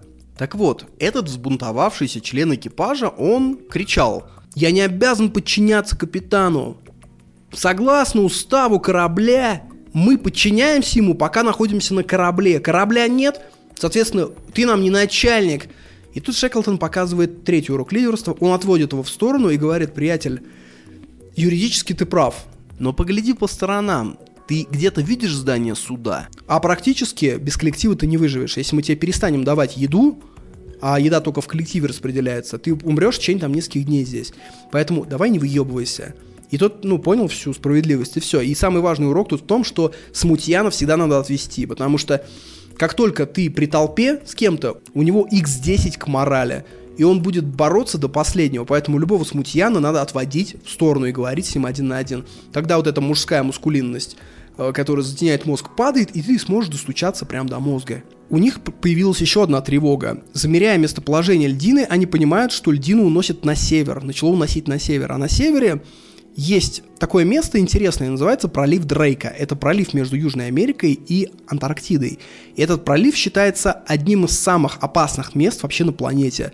То есть там буры каждые два дня, и волны высотой по 15 метров. То есть если эту льдину унесет туда, в пролив Дрейка, даже спустив шлюпки, вот эти свои, они, в принципе, там потонут. Их расколошматят. У них начался психоз э, ветра. Это очень интересный момент, когда что-то очень сильно влияет на твою жизнь, ты постоянно чекаешь это, этот параметр. То есть они постоянно смотрели на ветер. Им нужно, чтобы их относило на северо-запад, туда, к Антарктическому полуострову, но ни в коем случае не просто на север.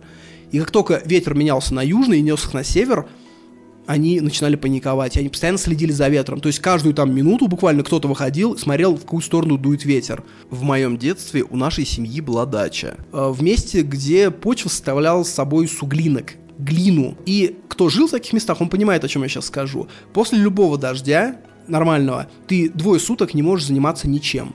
Ты не можешь играть в футбол, ты не можешь гулять, ты не можешь кататься на велике, ты должен просто сидеть в домике для ребенка это смерти подобно. Потому что глина прилипает к тебе, к ногам, то есть пройдясь там в любой обуви там 100 метров по глине после дождя, у, у тебя на каждой ноге нависает там по 5 килограмм. Все, то есть ты ничем заниматься не можешь. То есть для нас, как для детей, было очень важно, будет ли дождь или нет, потому что это буквально определяло нашу судьбу на несколько дней. И у нас был тоже такой психоз, мы постоянно посмотрели на тучи мы постоянно вот так вот, знаешь, зависаешь секунд на 20 и смотришь, вот туча появляется на горизонте, и ты смотришь, куда ее несет. И мы, там, десятилетние дети могли предсказать, то есть по туче будет дождь или нет. Мы такие, нет, его уносит вон туда. Или там, да, на нас тучка идет. И это было очень важно. Я уже просто вспомнил об этом, потому что я уже лет 15 как этим не занимаюсь, потому что когда ты живешь в городах, ну, пройдет дождь, кончился, пошел гулять, все, нет проблем. И вот потихоньку, пока они идут, пока они все это делают, уже наступает плавно антарктическая осень. И они понимают, что еще одной зимовки они не переживут, потому что еды у них уже нет. Шуточки некоторые стали весьма на грани фола. Еще как только они высадились на льдине, там полгода назад, у них был один толстенький, и над ним прикалывались, типа, а, мы тебя первого съедим, ха-ха, хи-хи. Ну, вы знаете этот прикол, да? Он никак не трогает, это ничего страшного. Но по мере того, как у тебя кончается еда, плавно доля шутки начинает уменьшаться. Как в адмиральском чае. Знаете, такой напиток, наливаешь полную чашку чая и сверху немножко коньяка.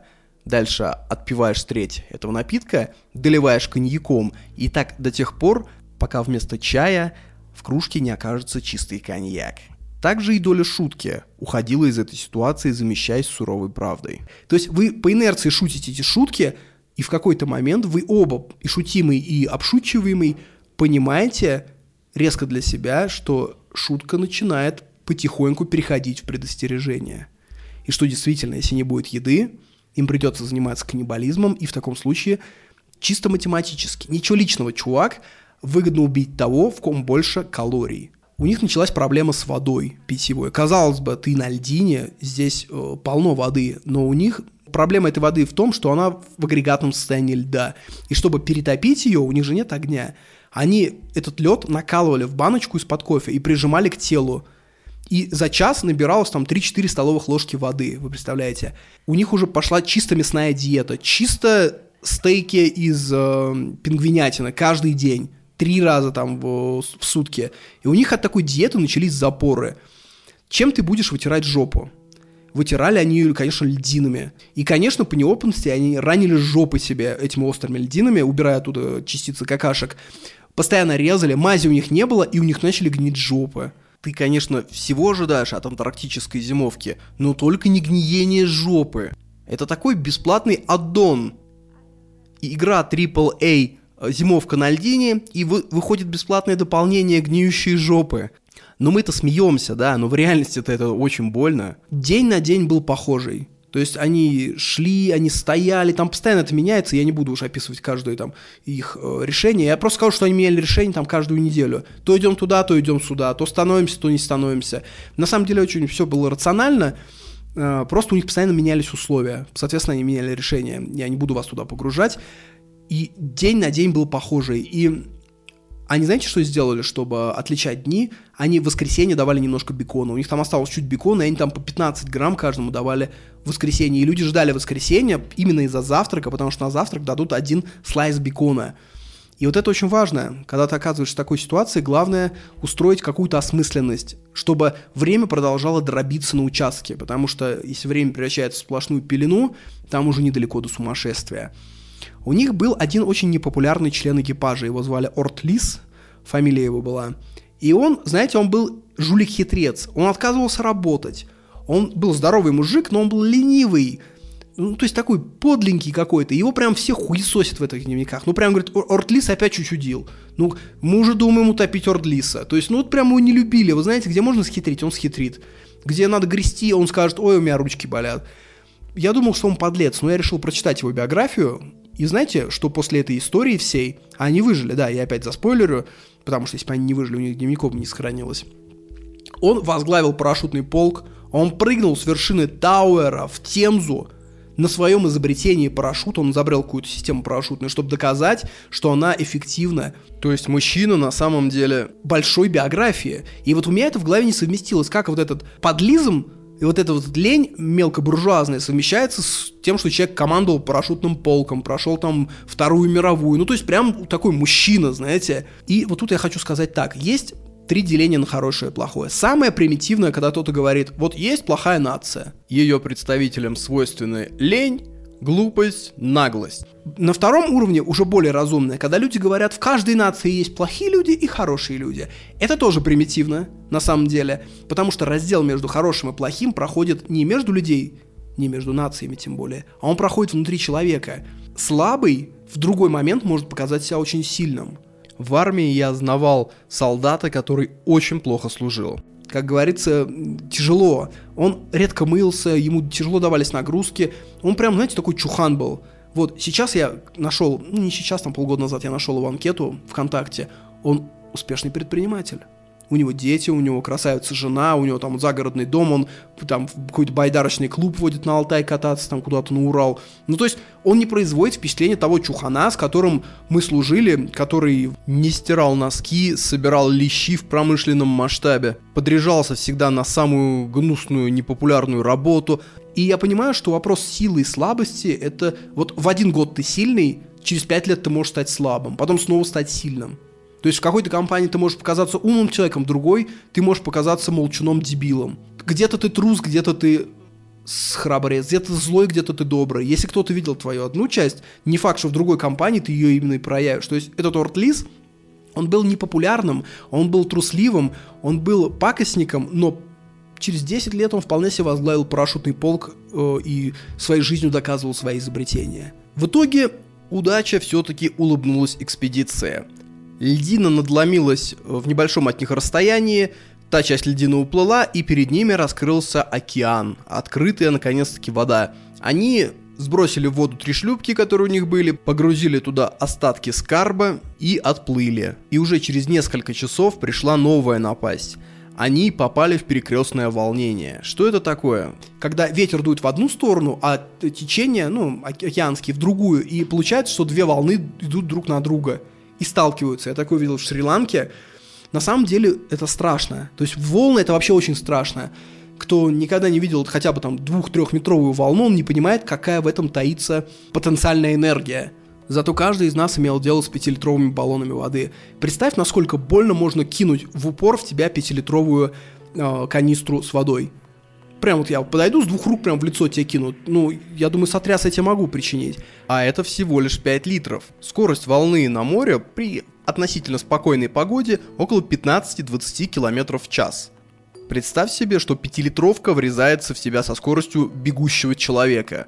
И это я еще молчу про цунами. На самом деле люди думают, что при цунами волна какая-то сверхвысокая, потому что во всех фильмах про цунами волны там чуть ли не в километр высотой. На самом деле это невозможно даже чисто физически. Опасность цунами, она не в высоте волн, она может быть там 10 метров, 8 а, опасность в скорости движения воды. Скорость движения воды может достигать там 700 км в час. То есть это практически скорость движения самолета на эшелоне. Вот представляешь, что теперь пятилитровка врезается в тебя со скоростью самолета. Вот что такое цунами. И это тебя ударило только 5 литров воды. Какой вес там пластика? Я думаю, копеечный. В основном тебя ударила вода. И вот представь себе, что средняя волна, это, например, там 5 тонн. И вот эти 5 тонн воды на скорости 15 км в час бьют по тебе. Или когда они сталкиваются друг с другом при перекрестном волнении. Я это видел, и, вы знаете, звук стоит грома. Вот буквально дело не в громкости, а дело в его низкой модуляции. То есть ощущение, что сотрясываются все основы просто острова. Когда две волны трехметровые друг на друга налетают, это настолько низкий утробный звук, который сигнализирует о большой мощи. И они попали в это волнение, и, собственно, они чудом из него вышли. У них на выбор, куда они могли пристать, было три острова. Все эти острова были частью южных Шотландских островов. Не путайте с Шотландией, Шотландия там на севере, около Англии, а это Шотландские острова через Е. Е, Евдоким, что я могу про них сказать? Все три острова ужасные.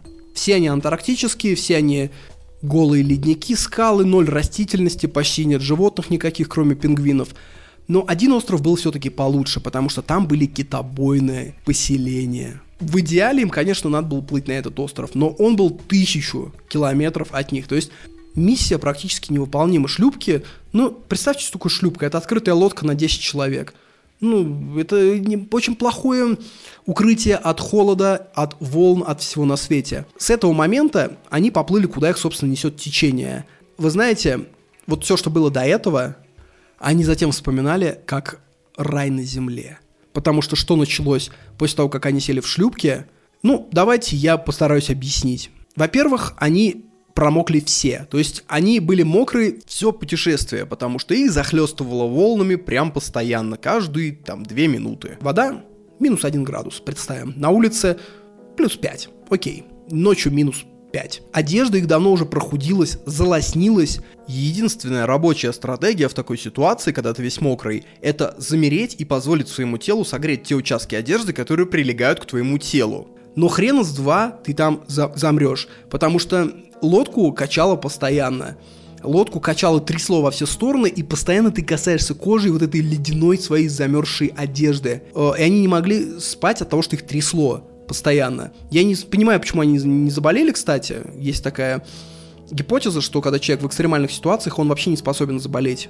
Потому что организм, в принципе, просто отключает иммунитет. Потом за это, конечно, придется платить организму, но они, по идее, должны заболеть. Потому что, извини, а ты тут перчатки не надел, или там ноги слегка промочил, пришел домой, и у тебя уже сопельки. А тут люди просто в мокрой воде на температуре минус 5 градусов там сутками едут куда-то под шквалистым ветром. И ничего. У них начался психоз времени. Каждые 5 минут э, спрашивали у единственного владельца часов, сколько времени. Хотя нет, это же британцы. Который час? Потому что это была ночь, и они ждали рассвета, чтобы хотя бы стало плюс 5, плюс 7, чтобы хотя бы солнышко вышло. И он близко к лицу подносил этот хронометр, и в тусклом сиянии луны, сквозь снежные облака, он смотрел на часы и говорил там 2.40 ночи. И это, говорит, стало что-то вроде страшной игры, кто продержится дольше, не спросив который час. И рано или поздно кто-нибудь «Уарсли, сколько времени?» И он снова при свете луны смотрит. 2.58. Началась страшная жажда. До этого они хоть лед сосали, тут кончился и лед вообще. То есть ледяная вода, э, соленая, и все. Ее пить нереально. Они не ели несколько дней, ну-ка на завтрак у них там оставались оре- э, печенье, орехи какие-то из последних запасов. Им выдали это, и они не смогли это есть, потому что у них просто сухой весь рот, сухие губы. И он говорит, слушай, у нас есть сырое тюленье мясо, пейте кровь. И они просто брали вот это тюленье мясо, вот так вот выдавливали и пили кровяной сок. И после этого они, собственно говоря, смогли поесть хотя бы. У них пошли обморожения по всему телу. От ледяной и соленой воды появляются особые волдыри, жидкость, то есть волдырь внутри жидкость, и эта жидкость тоже замерзает внутри, и похоже, говорит, что человеку просто вживили камень под кожу. То есть все люди покрылись вот таким вот, вот такой вот сыпью. Вот, потом, когда пришел день, они начинали выдавливать это, и оттуда шла какая-то, знаете, такая серая субстанция по типу стукшего творога и воняло так же. То есть прям на лице у них везде. Они плыли постоянно в бурях. Вот представьте себе, три шлюпки плывут, они были друг к другу привязаны, чтобы не потеряться. Они просто считали минуты. То есть, это знаете, как острая зубная боль, когда ты считаешь просто минуты. Ты знаешь, что 8 откроется стоматологичка, и ты просто смотришь там 6.15. Ты в следующий раз смотришь часы 6.18, ты думаешь, сука, 3 минуты всего прошло. И они вот так сутками. Потому что постоянный холод, голод, жажда, у одного вспухла жопа. Причем вспухла левая ягодица, вспухла просто в три раза в размере. И он не мог на ней сидеть, а там, собственно, нереально, там тебя швыряет постоянно. И он орал от боли. У одного чувака два зуба выбило э, каким-то веслом. Они не спали четверо суток. Это ежесекундная борьба за жизнь. То есть они постоянно обходят эту волну, убирают там какой-то парус, снова ставят парус его, отчерпывают воду. Представьте, насколько тяжело было их положение, что они плыли к пустому острову посреди океана, к ледяному острову, на котором ничего не растет. И этот остров казался им землей обетованной. Иногда пиздец можно оценить по мечтам человека. Понять, что человек в полнейшей беде, можно по его мечтам. Я где-то увидел в паблике каком-то, ВКонтакте вообще случайно чисто, такой глубинный паблик, и там мем такой был, вот бы в отпуск, на море, на неделю, просто под солнышко. И ты думаешь, вот я по твоей мечте просто понимаю, в какой ты жопе. Не знаю, просто, чтобы тебя тебе неделю не трогали. Это вот как ты живешь, что ты просто думаешь, вот меня неделю никто не трогал. И по их мечте об этом острове можно понять, насколько им было плохо. Тяжелее всех было Лоцману. Он 50 часов вообще не вставал, он сидел весь залитый водой, его постоянно заливало этой водой, и он следил, э, куда едет корабль, потому что иногда они льдины какие-то обходили. И он в какой-то момент от усталости, он просто перестал воспринимать реальность, он ослеп, вот, у него отключилось зрение, э, слух, и он просто вот как истукан сидел, и когда его хотели положить, он не мог разогнуться. То есть у него настолько мышцы все свело, но его как-то уложили на дно лодки. Вот, и при сложном моменте каком-то следующем его вот так вот растряс... пытались растрясти, типа, братан, братан, там льдина, как поступить, налево, направо обойти, ну подскажи, а он спит, представьте ситуацию, человек лежит в одежде, на улице минус 8, он лежит в луже воды, не встает. Говорят, человек спящего надо будить э, холодной водой, да, кружку вливать на него. Но как будить, если человек уже лежит в воде ледяной? Его начали бить ногами, прям по лицу, типа вставай.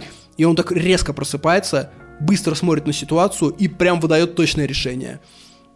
Конечно, понимаешь, что ресурсы человека безграничны практически, но за каждый такой момент востребования этих безграничных ресурсов потом придется безгранично платить. И вот настал тот день, когда через пять дней они подходят к одному из этих островов. И это было чудо, они ликовали, наконец-то земля, хоть и безжизненная. Они высадились у полоски земли. Вы представляете, галька, просто галька, в длина 10 метров, ширина 20 метров вглубь острова. И там тут же ответственные скалы наверх уходят. И весь остров это, по сути, вот такая вот э, полосочка пляжная из гальки 10-метровая, и дальше просто вертикальные скалы высотой 800 метров. Все, весь остров. Они пристали к этому острову, и знаете, что они стали делать первым делом? Ловить в воде куски льдин, там около берега были льдины, и сосать эти ледяные льдины, потому что так хотелось пить. Вторым делом они увидели пингвинов, и они начали их бить палками. Знаете зачем? Не чтобы есть, а чтобы засунуть в них руки – Потому что это единственное теплое место за несколько тысяч километров, куда ты можешь засунуть свои оледенелые руки. У этих пингвинов они тут же начали жрать печень, потому что печень самое калорийное место. И они захотели уже отдохнуть. Ну, то есть они страшно хотели спать, ты 4 дня не спал. Но капитан Шеклтон говорит, вы посмотрите на скалы. И они смотрят и видят, как на высоте двух метров все скалы испещрены прибоем. Это значит, что когда будет прилив, это место все уйдет под воду. И они снова садятся на шлюпки, только высадившись. И они едут вокруг острова, рискуя разбиться, и находят еще одну бухту вот, вот такого вида, где волны так, где место чуть повыше, высаживаются, падают просто на землю, вы представляете, там в 0 градусов ты на землю мокрый падаешь, засыпаешь, э, и там ветер лютейший просто. Помните, я рассказывал, что в Антарктиде ветер спускается с вершин, разгоняясь. Вот тут был ветер такой же механики – это стиль ветра называется фен официально. То есть э, вообще он очень горячий бывает часто. То есть представьте себе гору, например, высота 2,5 километра, и вечером с этой горы начинает дуть очень горячий воздух. Почему?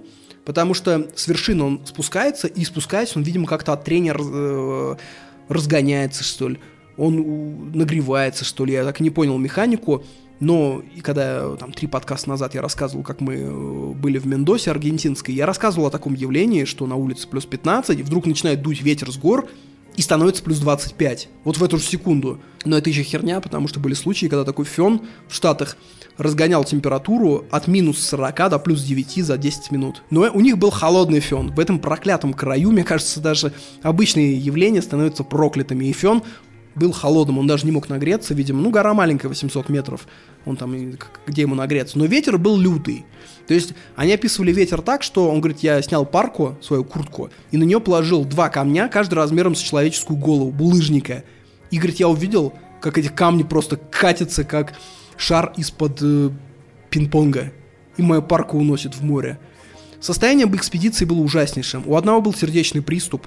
Как только он увидел остров, у него скакануло сердце. У второго отказали ноги.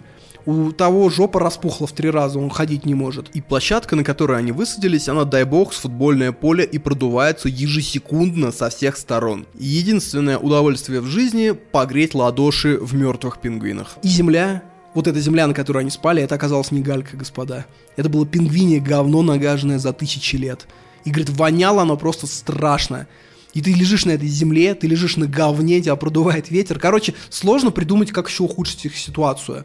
Но ветер смог. Он, говорит, усилился настолько, что по воздуху начинали лететь куски льдин и камни, которые просто ранили, резали щеки. И это еще, господа, осень. То есть это еще пришла не зима. Греться им нечего, дров, понятно, там нет. И они поняли, что они тут и помрут, собственно говоря, если не примут важное решение. Они разделились. Шеклтон, лидер экспедиции, с четырьмя самыми или с пятью самыми крутыми мужиками в самом лучшем состоянии, они погрузились на лучшую шлюпку, улучшили ее, отбили ее борта, забрали всю еду, всю воду. Короче, забрали у этих все и говорят, мы пойдем на тот остров, где китобои. До туда тысячи километров. Вы зимуете вот на этом островке, кушайте пингвинов, сосите лед, грейте руки в дохлятине, ни в чем себе не отказывайте. Вертитесь, пацаны, как хотите. Единственный шанс, мы едем за тысячу километров к китобоям и Алла Берсе мы приведем к вам помощь. Ну, тут они разделились. Те, кто остались первым делом, они решили, что им нужна какая-то хижина. Я уже говорил, что э, там 20 метров от берега начинается скала ледниковая наверх. Они подумали, давай мы в этом леднике ломами выдолбаем пещеру и будем там жить. Какое-никакое укрытие от ветра. Они это продолбали за 5 дней. Лед, говорит, очень крепкий. Но когда ты туда залезаешь, от теплотел тут же начинают все стены течь. И вода это прям натекает в тебя. Не вариант. Что они сделали? Они перетаскали от воды камни, выстроили стены и сверху положили шлюпки. И дальше началась борьба с щелями. То есть понятно, что в такой хижине щели, щели, щели. Первый день они вообще там были засыпаны снегом по шею. Они запоминали. Они запоминали, знаете, своих обидчиков. Они запоминали ночью те щели, откуда рвался ветер, и днем пингвинем говном залепляли эти дыры. И через месяц они законопатили все щели. И хижина стала нормальной. Мне еще понравилось в этой книге, что он описывает э, психическое и физическое состояние людей через их дневники. А то смотришь приключенческие фильмы, и там все какие-то терминаторы. Ничего ни у кого не болит, настроение хорошее, в будущем болеть не планирую, голосую за президента. В реальности все доходяги. То есть, представьте, там у них двое лежачих из 10 человек, там третий с жопой, четвертый он поймал ПТСР, видимо. Он просто лежал в углу, он лежал в мокроте, просто смотрел в стену, ни с кем не разговаривал, почти не ел. И целыми днями думал, что до изобретения нормальных антидепрессантов остается еще лет 60-70. С ними был еще один очень любопытный персонаж, они называли его Безбилетник. Это чувак, э, который в Буэнос-Айресе прыгнул на яхту, тайком спрятался в шлюпках, как э, Незнайка на Луне. И когда корабль уплыл, он такой, опа, а я тут. Ну, и стали думать, что с ним делать, возвращаться обратно очень дорого. Его оставили. И вот этот чувак поймал гангрену. Лучше бы он не прыгал на этот борт. И гангрена у него была, слава богу, сухая. Бывает два вида гангрены, мокрая и сухая. Сухая – это когда у тебя уничтожается плоть, а потом образуется перегородка между живой и мертвой плотью. И дальше не идет гангрена. Просто у тебя, например, черные пальцы засохшие, такие, знаете, как будто из пластика. Я в Дели таких видел, много нищих, я не знаю, где они там гангрену умудрились словить, но у них прям вот отгнившие пальцы такие сухие, скрюченные. Ну и вообще в Нью-Дели, в Индии, если вы гуляете по историческому центру, вы волей-неволей приходите к одной и той же мысли, не специально ли они уродуют себя, чтобы подавали щедрее, потому что я видел какое-то очень большое количество детей, у которых ноги сломаны назад, как у кузнечика, и слишком много таких детей. То есть, либо там есть какая-то скала, с которой они все прыгают и ломают ноги, либо там орудует какой-то заводик по производству гуинпленов, Потому что таким действительно подают щедрее. Не 5 рупий, а 15. Вот ему повезло, у него сухая гангрена, потому что мокрая, она распространяется дальше. И решили делать операцию. Э, растопили печь, они сделали печь внутри э, вот этой своей хижины. Топили, знаете, чем они? Пингвиньими шкурами чисто. Вот, э, стало, они дотопили до жара, э, дали ему хлороформ, у них с собой был, и перекусили ему пальцы. Ломиком перебили, очистили от плоти, в общем, сделали нормальную операцию. Как говорится, обслужили без полиса ОМС. Интересно, что у них тут же возник свободный рынок. Самое тяжелое – это дежурство. Дежурство – это что такое? Это ты встаешь под этот ветер, ты идешь на берег, там, где жахные пингвины лежат в углу, ты берешь их, перетаскиваешь, сдираешь с них как-то шкуру, ты колешь это мясо ломом, ты откалываешь лед для э, кипятка, и, ну, это неприятная работа, лучше в хижине лежать. И за пол стейка, за пол обеда можно от этой работы было откупиться. Там были люди, которые считали, что я пока по своему дежурству пойду эту работу делать, я потрачу калорий больше, чем если я пропущу обед. И они просто отдавали там свою, свою еду, и другой шел делать эту работу. Был у них сахарный клуб. У них было положено что-то там по одному грамму сахара в день, но это вообще ни о чем. Но если ты их скопишь, то раз в неделю ты можешь попить очень сладкий чай. И они сдавали лидеру клуба каждый свой сахар, он его хранил, чтобы не иметь к нему доступа, и в воскресенье они пили очень сладкий чай. Встает еще один вопрос. Как в этом отельчике ночью сходить в туалет? Они придумали канистру. И э, чтобы канистра не переполнялась, они прочертили на ней маркером э, ватерлинию. Кто нассал выше, тот идет в эту же секунду и выливает э, там подальше от палатки. Конечно, этому никому не хотелось, и завелись хитрецы в палатке, которые по звуку научились определять, насколько близко к ватерлинии сыт вот этот ночной сака. И если она близко, я, говорит, лучше потерплю до утра, чем сейчас вот пописываю и пойду выносить эту канистру. Честно говоря, я читаю дневники во многом из-за таких вот мелочей, потому что находясь в тепле и в сытости, ты даже представить не можешь, с какими проблемами ты столкнешься. Все предполагают голод, холод, но никто не может предположить раздутие жопы в три раза. Или проблемы с посещением ночного туалета. Человеческая фантазия, к сожалению, не проактивна, она не может думать наперед. Она всегда фантазирует о том, что ты уже проходил. Генерал готовится всегда к прошлой войне, а фантазер всегда сочиняет прошлые похождения. Что же стало с теми, кто поплыл? Они должны были пересечь практически пролив Дрейка. Вот это самое гиблое место на Земле. Это единственное место на Земле, единственная широта, вдоль которой ты будешь идти э, по планете, ты нигде не найдешь суши. Я уж не говорю о Филадельфии. Там чисто вот так вот э, полная широта, полная воды, вся земля полная воды. И то ли по этой причине, то ли по причине низкого давления, там бури каждые два дня пролив, в проливе Дрейка. И вот они вышли на своей вот этой шлюпочке, и они попали в страшную бурю. И он описывал, как это выглядело. Выглядело это чудовищно. Э, волны были около 15-18 метров, и шлюпка медленно поднимается на огромную высоту. Ты почти в вертикальном положении. И потом она падает оттуда с огромной скоростью. То есть э, где-то там минуту ты поднимаешься, спускаешься, и так вот э, постоянно 24 часа в сутки. То есть ты, по сути, живешь на американских горках. Кроме того, тебя заливает водой. После каждого спуска надо вычерпывать воду быстро, чтобы тебя не затопило. Кроме того, надо как-то умудряться э, нести дежурство. И они уже говорят, мы настолько были в огне, точнее во льду, что мы забыли про свою цель попасть на остров Китобоев. Мы уже об этом не думали. Ты, говорит, как в такой жопе ты не можешь ставить такие далекие цели, типа через неделю я приплыву на остров Китобоев. Нет никакой недели. Ты можешь мыслить на там час вперед. И они, говорят, как мыслили? Мы ждали мелкие радости. Смена у каждого была 4 часа. Смена это что такое? Это ты 80 минут у руля, то есть э, ты рулишь, ты управляешь тем, чтобы вы не утонули, тебе хлещет ледяная вода в лицо, ты весь мокрый. Потом у тебя смена, ты откачиваешь воду. То есть ты по 15 минут держишь по пояс, руки в воде 0 градусов. Потом ты таскаешь балласт, это все в смену включено.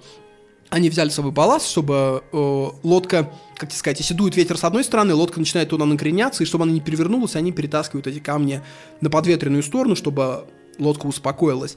И ты таскаешь этот балласт. И ты ранишь свои руки в кровь просто, в синяки, потому что тебя же трясет, лодка прям падает, камни отбивают тебе руки, а руки отморожены, то есть они прям подвержены ранениям. И через 4 часа такой смены ты можешь получить большое удовольствие. Ты можешь лечь в мокрый спальник и просто лежать. И, говорит, мы ждали вот этих вот четырех часов. То есть для нас высшая радость была вот это еще обед. Один раз в сутки они пытались э, что-то там ели, какой-то сухпай, и, говорит, мы вот ждали вот этот момент. И у них было два страха. И эти страхи друг другу противоречили. Э, первый страх, они боялись проплыть мимо этого острова, потому что если бы они проплыли мимо, следующая земля это Южная Америка, через там 2000 километров они бы не дожили. Другой страх ему противоречил. Это был страх, что мы поплывем ночью настолько близко, что нас просто разобьет о скалы. Э, вы представьте, что этот остров, этот, этот остров назывался Южная Георгия. Э, база китобоев находится на одной его стороне. Это маленькая часть этого острова. В остальном он необитаемый. Если ты высадишься на другом конце, ты, в принципе, даже не поймешь, э, куда идти. И вот они пристали. Это, конечно, было драматично. Я уже не могу, у меня уже уровень драматичности уходит куда-то в небеса и уже обломался, знаете, как сухое дерево. Но они, конечно, как бывает по жанру, они пристали не с той стороны, где китобои, они пристали с другой стороны, где просто необитаемый остров. И они оставили двоих в худшем положении в какой-то пещере в этом необитаемом острове, а сами сказали, «А мы, по, мы пересечем остров и дойдем до базы китобоев. Но прикол в том, что этот остров не был нанесен на карты. Побережье было нанесено, а в центре никто не знал, что происходит. И это абсолютно острые скалы. Перепады там высотой километр-полтора, ущелье, ущелье, э, снова ледники. И ни одной карты. Ты просто не знаешь, куда идти. Они были первопроходцы, все мокрые, э, все э, гадкие, все поганые в таком состоянии под теплую постель, кушать куриный бульон, в рехаб, восстанавливаться, а не лазать по горам ледяным. Через 50 лет после их перехода остров э, перешли альпинисты уже в 60-х годах, профессиональные альпинисты с кучей оборудования, с картами, с, с сытые, хорошо одетые, и они сказали так, они говорят, я не представляю, как человек без карты с одним кайлом в руке и с веревкой 30 метров мог перейти этот остров. Это нереально. Ну, это просто, говорит, нереально. То есть это героизм высшей пробы какой-то, дистиллированный подвиг. Вообще все, что они совершали в эти там полтора года каждый день, это подвиг. Самое сложное это не совершить, наверное, подвиг, а совершать его изо дня в день. И понимаешь, что тебе никто даже спасибо за это не скажет, и что этого мало. Ты, я совершил, ребят, 400 подвигов за год, дружище, этого мало, чтобы ты выжил. Этого мало, нужно 401. А сколько всего-то нужно? А сколько понадобится? Может быть, всегда будет подвиг? Может быть, отныне вся твоя жизнь будет каждодневный подвиг и превозмогание, а может и нет. И они перех- переходили эти горы, они там переходили два дня, и в конце они пришли к обрыву. И они стоят, и они понимают, что все. Мы пришли к обрыву, там что-то 400-500 метров вниз, мы стоим на вершине горы, и никак оттуда не спуститься. И никакого больше прохода нет. Бывают задачи, которые не имеют решения. Это только в фильмах. По сценарию всегда находится какое-то решение. Мир устроен так, что бывают ситуации действительно безвыходные. Шеклтон смотрит на эту пропасть и задумчиво так. Вы знаете, я, мы сейчас пойдем в all-in с вами. Я просто прыгну, и я просто поеду как э, на салазках. Там такой спуск был снежный. Градусов 65-70 крутости, что-то такое. И с этой горы видно там первые 200 метров, а остальные сотни метров или там километр тает в тумане в темноте. Неизвестно, куда ты понесешься. Они такие, слушай, а если там куски торчат э, скалы какой-нибудь? Если там в конце обрыв, там же не видно, чем заканчивается это, может и в пропасть. А он им отвечает, да, наверняка там куски скалы, да, наверняка в конце пропасть. Но, что мы имеем? Мы съели последние продукты. В данный час мы на пике возможной формы. Дальше с каждым часом мы будем замерзать, потому что у нас вся одежда дырявая. Нам еще очень сильно повезло с погодой. Я думаю, в течение там ближайших часов 10 начнется буря. Вы что выбираете, гарантированную смерть или какой-то шанс спуститься? И вы представляете в этот момент их ответственность не только за свою жизнь, а то, что два чувака у них на том конце острова, то, что за тысячу километров на необитаемом острове Мордвинова у них сидят там 15 человек, которые тоже, конечно, умрут. И в этот момент они не поняли, он всерьез это говорит, там, типа, 500 метров, ты готов прыгать туда? Он говорит, давайте. И в какой-то момент Шеклтон просто их берет, сажает, и чтобы не было подумать время, они садятся на задницы, и он отталкивается. И, говорит, сердца их замерли, они потом-то описывали все трое. Это, говорит, было какое-то самое невероятное ощущение в жизни. Ты ускоряешься и достигаешь такой скорости, что ты, в принципе, не можешь ничем управлять. То есть они, мне кажется, и там летели 200, может, километров в час, 150. То есть если там был бы кусок скалы, их просто бы разрезало. И ты просто летишь, они говорят, мы даже не пытались уже взять контроль. Белые клубы снега, лед. И мы начали орать от восторга. Это такой предсмертный восторг, как это, знаете, шампанского и стреляться. И вот им, говорит, потихоньку скорость снижается, снижается, и мы врезаемся в сугроб. Мы, говорит, не можем говорить, сердце стучат. И мы начинаем хохотать. Мы, говорит, сделали это. И в этот момент они слышат звук. Где-то вдалеке. И он говорит, слушайте, это же звук побудки на китобойном заводе. Он говорит, погоди, погоди, сколько время? Он говорит, 6.40. Ждем до 7, говорит, 7 должен второй быть сигнал, если он прозвучит, это оно. И вот они сидят в снегу, 6.51, 6.55, 6.58, 7. И раздается звук. И они просто обнимаются, они понимают, что вот, вот за этим холмом маленьким лежат китобойные промыслы. И дальше это описывается с точки зрения работника китобойного. Он говорит, стою, утро, 7 утра, темно, выхожу на улицу, закуриваю, и вдруг вот вижу необычную картину. Откуда-то со стороны скал идут трое оборванцев. То есть с той стороны, говорит, вообще никто не мог идти, там скалы. Все обычно у нас приходят со стороны моря. И, говорит, я никогда таких людей не видел, у них, говорит, были нереальные глаза. Они, говорит, были все покрыты, во-первых, волосами, свалявшимися, в одежде рваной, но глаза у них, говорит, были, это просто, говорит, ну, типа колодцы, ты проваливаешься туда. Они троем подошли к этому рабочему, и Шеклтон, как ни в чем не бывало, спокойным голосом представился. Шеклтон Эрнест Генриевич, руководитель экспедиции. Могу увидеть мистера там Генри Файерса, это был типа руководитель всей китобойной этой организации. Его приводят, и просто дальше начинается. То есть, когда он описал, что они сделали, вообще суммарно, вот эти суровые мужчины, вот эти все полярники, они просто приходили, они просто сжали руки молча. И они просили просто, говорит, вы приходите вечером в клуб, мы просто будем сжать ва- вам руки, молчать, мы не будем ничего спрашивать. Просто мы хотим, чтобы вы как фетиш невиданной силы духа стояли на сцене. Но в этот же день они сели на катер, объехали и забрали этих двоих несчастных с другого конца острова.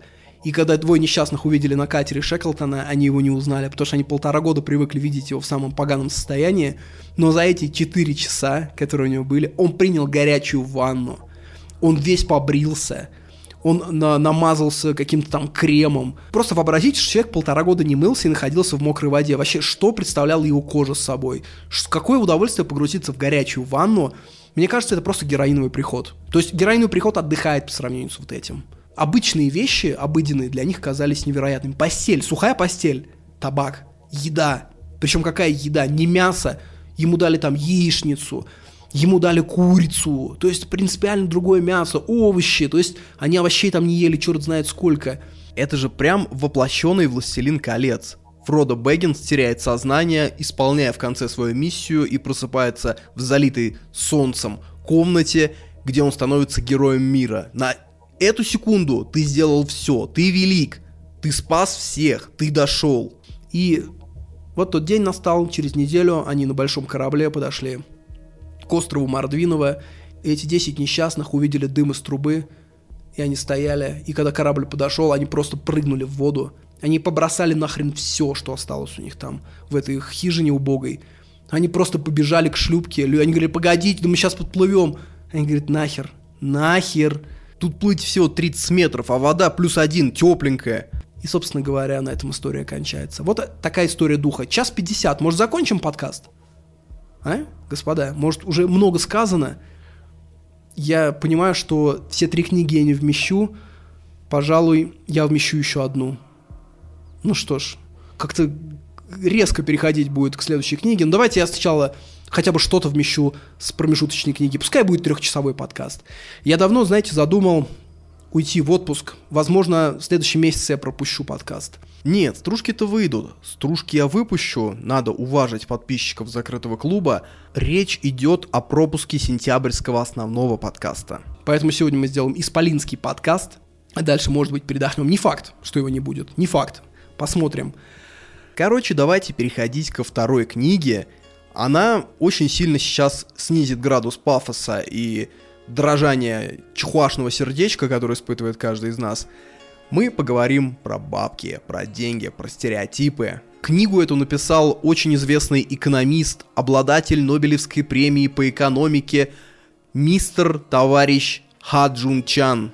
Книга называется «Съедобная экономика». Сам формат очень странный, я бы не сказал, что эта книга обязательно к прочтению.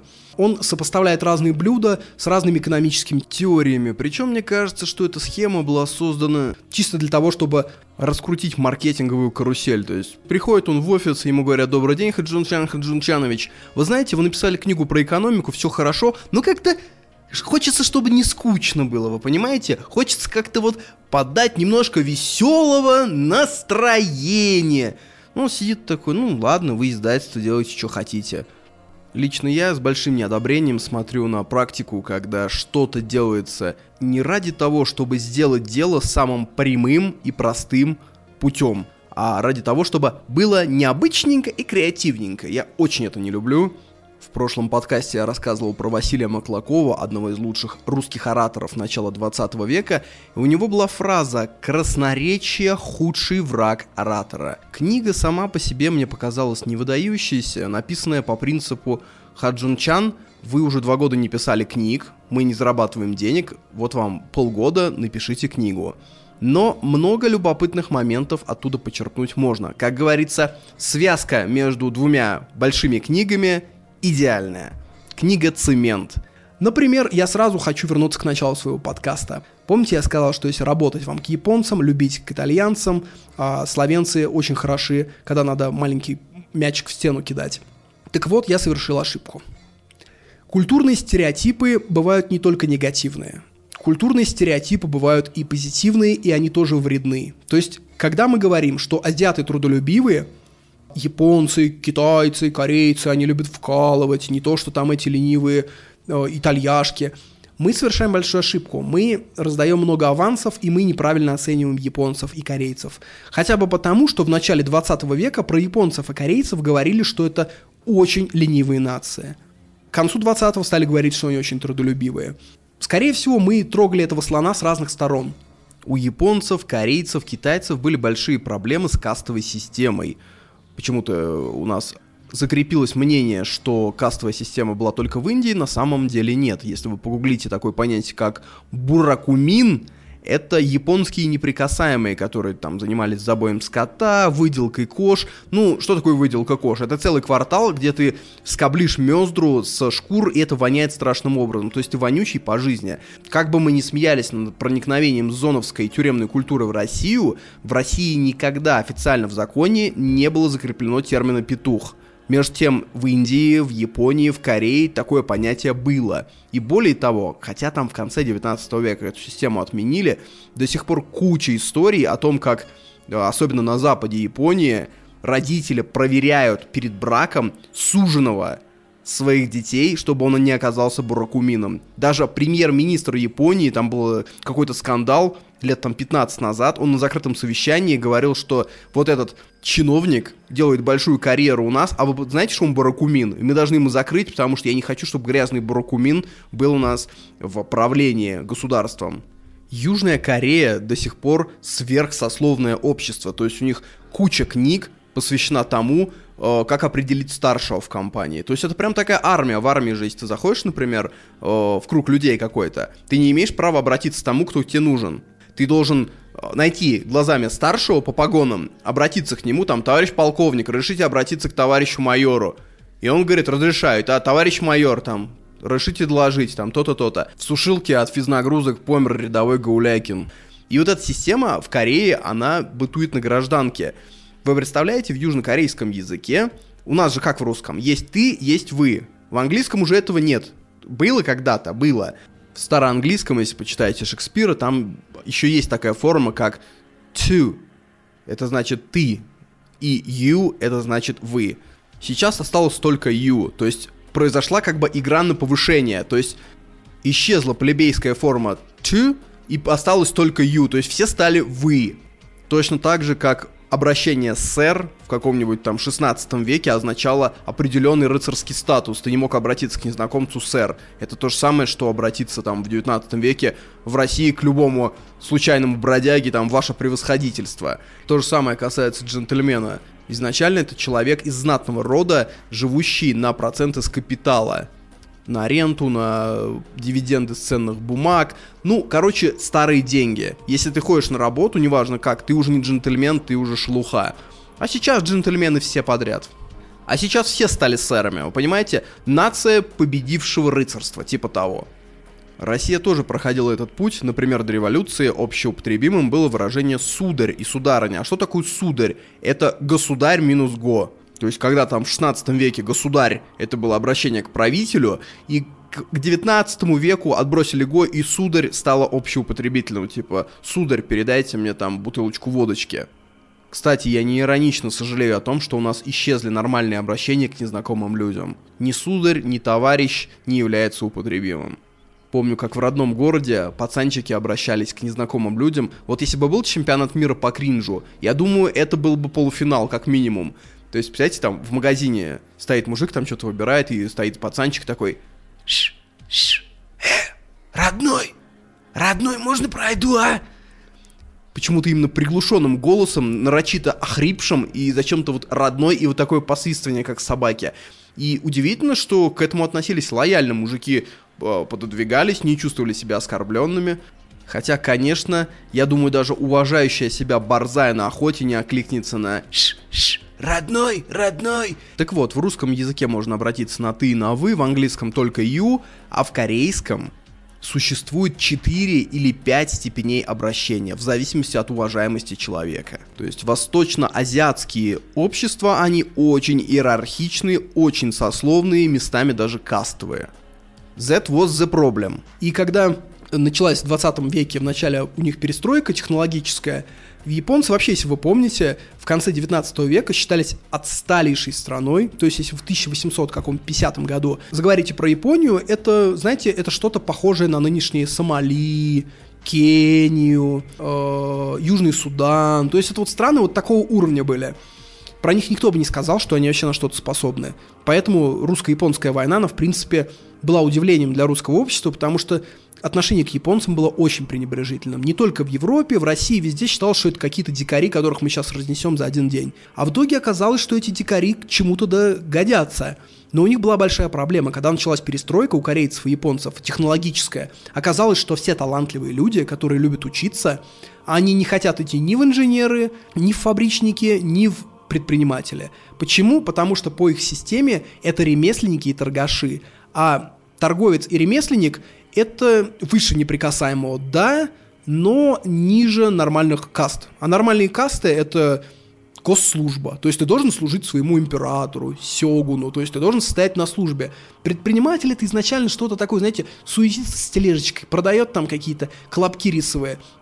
Человек идет, чиновник, То есть нищий чиновник какого-нибудь затрапезного городка по нашему уровню какой-нибудь младший сотрудник провинциального ЖЭКа в их обществе котировался выше, чем предприниматель, который создал важный продукт. Но настоящий этатизм в таких странах процветал из-за конфуцианства. Конфуцианство всегда делало упор на образование, об этом всегда говорят, да, что образование святое для китайцев, корейцев, японцев, но забывают уточнить, что образование нужно только такое, чтобы пойти на госслужбу. Потребовалась большая ценностная перестройка общества, чтобы начало считаться, что бизнес, что наука, что производство – это достойные сферы, в которые должны идти лучшие люди. К этим обществам мы еще вернемся через несколько минут. И на самом деле любой стереотип, любой стереотип, он в первую очередь бьется о статистику. Начнем с простого примера. Русское пьянство. Это во многом уже стереотип, достаточно посмотреть на э, количество потребления спирта на душу населения и понять, что Россия, конечно, пьет больше, чем в среднем по миру, но ей очень далеко до Европы, особенно западной. В Европе потребление алкоголя в разы больше, чем в России. Причем в Европе западной, удивительно, где, казалось бы, уровень жизни прям в порядке.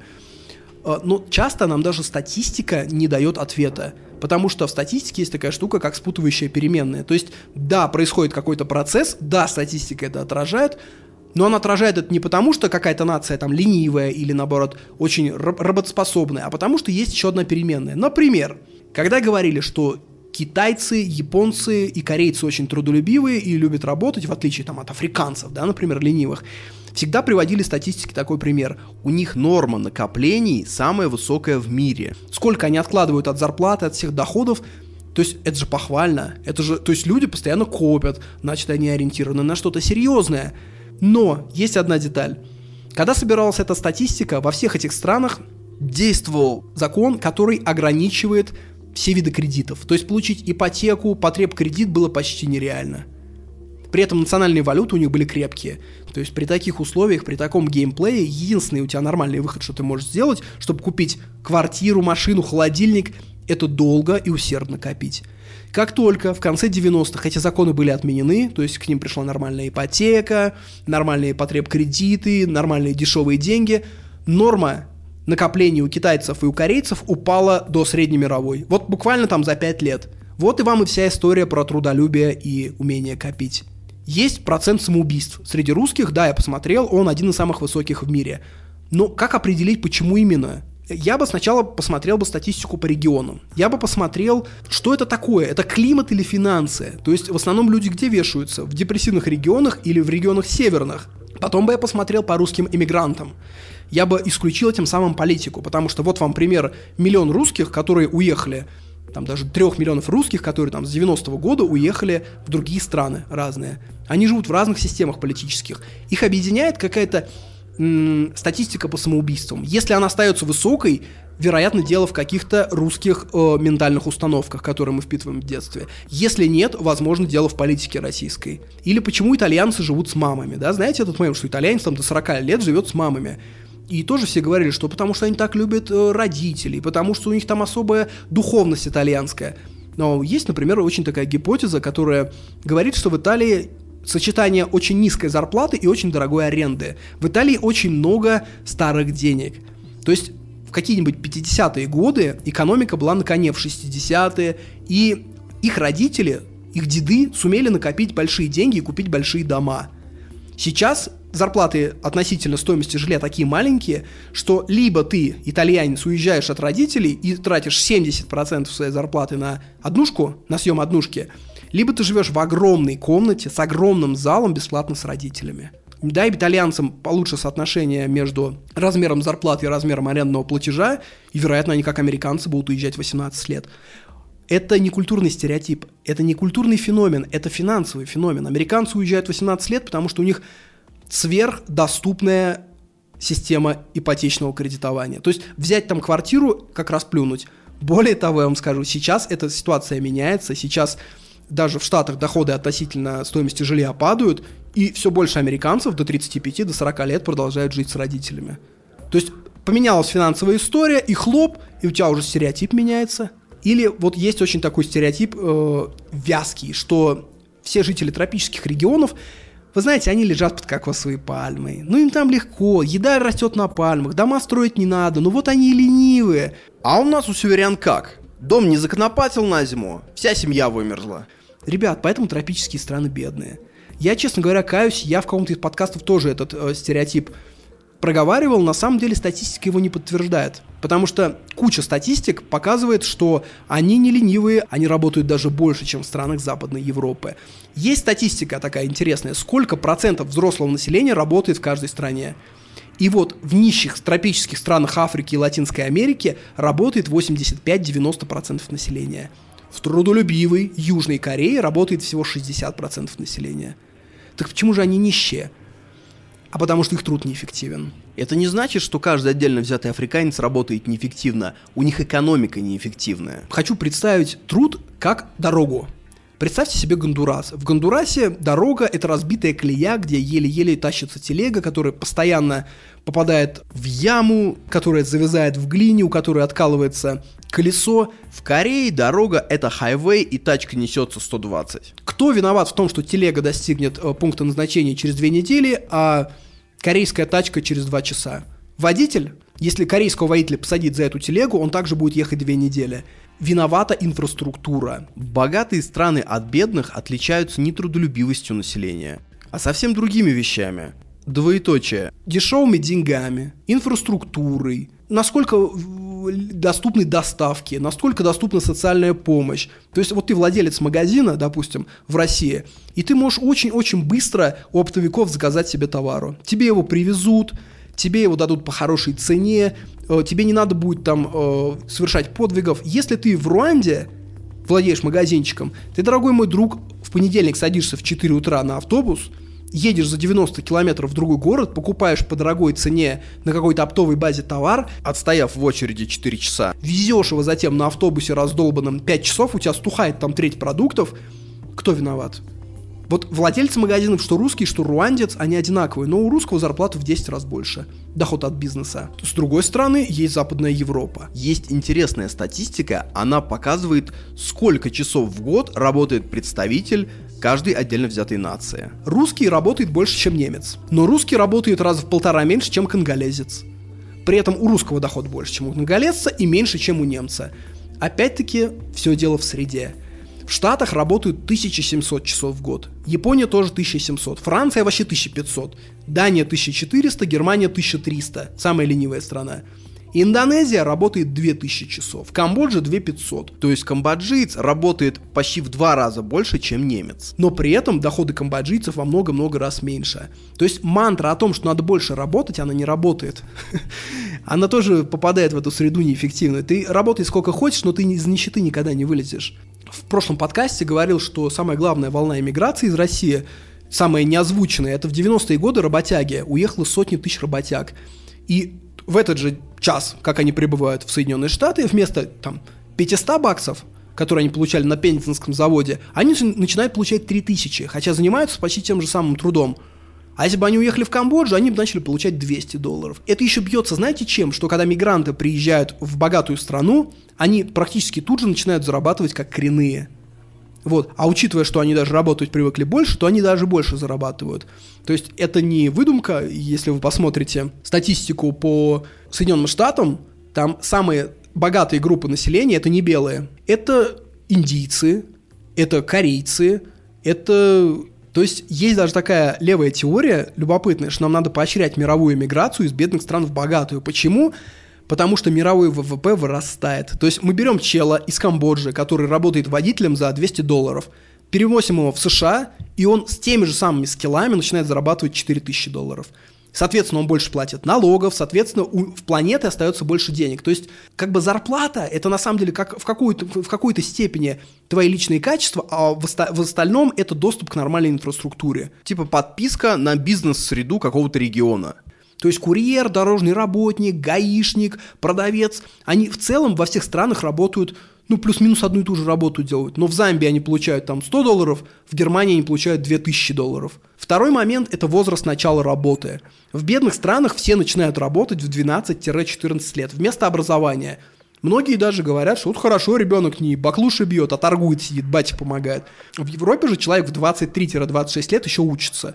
Причем многие учатся Абсолютно оторванным от жизни наукам, которые никак не помогают. делать бизнес, то есть философии, психологии, литературе. Но потом, когда европеец заканчивает всю эту лабуду и выходит на работу в 27 лет, он тут же попадает в очень развитую инфраструктуру, и его зарплата тут же становится там 2000 долларов. Я имею в виду западного европейца, конечно, датчанина, француза, никак не албанца. Это, знаете, это как напоминает мне эффект «наточи пилу». То есть все эти дисциплины, философия, психология, литература, они учат тебя думать, они учат жить, и они учат работать. Вот даже банально, ты выходишь на работу, ты прошел университет, ты выучил как-то там философию, гуманитарные науки, и начальник начинает над тобой издеваться. Если ты читал какие-то базовые труды, ты уже не дашь с собой так обращаться. У тебя уже в голове будет понятие, что так в целом нельзя. Если ты из бедной зомбийской деревни, никогда в жизни ничему не учился, ничего не читал, не общался с профессорами, у тебя и самооценка будет, ну, все так живут, и я так буду жить, и ты позволишь начальнику гонять тебя за мелкие прайсы в хвост и в гриву. Пример, конечно, придуманный, но суть вы поняли. Человек, который прочитал, обговорил и осознал Муму Тургенева, он уже никогда по приказу начальника не убьет свое домашнее животное и не отдаст его в приют. Мне так кажется. То есть, вы знаете эффект наточи пилу? Это когда двое пилят э, дерево, к ним подходит мужик и говорит, ребят, у вас пила тупая, вы наточите. Они говорят, да иди ты нахуй. И говорит, у нас так времени нет, мы пилим целыми днями, а еще типа 20 минут тратить на точку. А вот тут то же самое. Еще один момент из этой книги – это опасность прогресса. То есть все всегда прославляют прогресс, но всегда забывают упомянуть, что какой-то процент населения он убьет. Я не буду рассказывать про лудитов, про то, как появились фабрики и людей выкинули на улицу, они умерли с голода. Это базовый пример. Я уж скажу про Гватемалу. В конце 19 века это была вполне себе зажиточная страна, которая зарабатывала большие деньги на производстве кошенили. Грубо говоря, это искусственный краситель из жуков, который использовался прямо в производстве много где. И все шло хорошо, пока поганые ученые не придумали искусственную кошеныль. И Гватемала за там, десяток лет падает абсолютно, на абсолютное дно. То есть сотни тысяч гватемальцев не знают, чем кормить своих детей, хотя, казалось бы, прогресс. Или Малайзия. Мал- малазийцы очень сильно поднялись на каучуке, а немцы взяли и придумали искусственный каучук. И Малайзия чуть было не сорвалась в нищету, но она сумела за другие вещи зацепиться. Сейчас у них все в порядке. У Малайзии ВВП на душу человека по паритету, как у Российской Федерации. Это неплохой очень показатель. То есть это постоянная такая борьба. Ученые придумывают какую-то штуку, которая убьет сотни тысяч людей, но облагодетельствует остальные миллионы.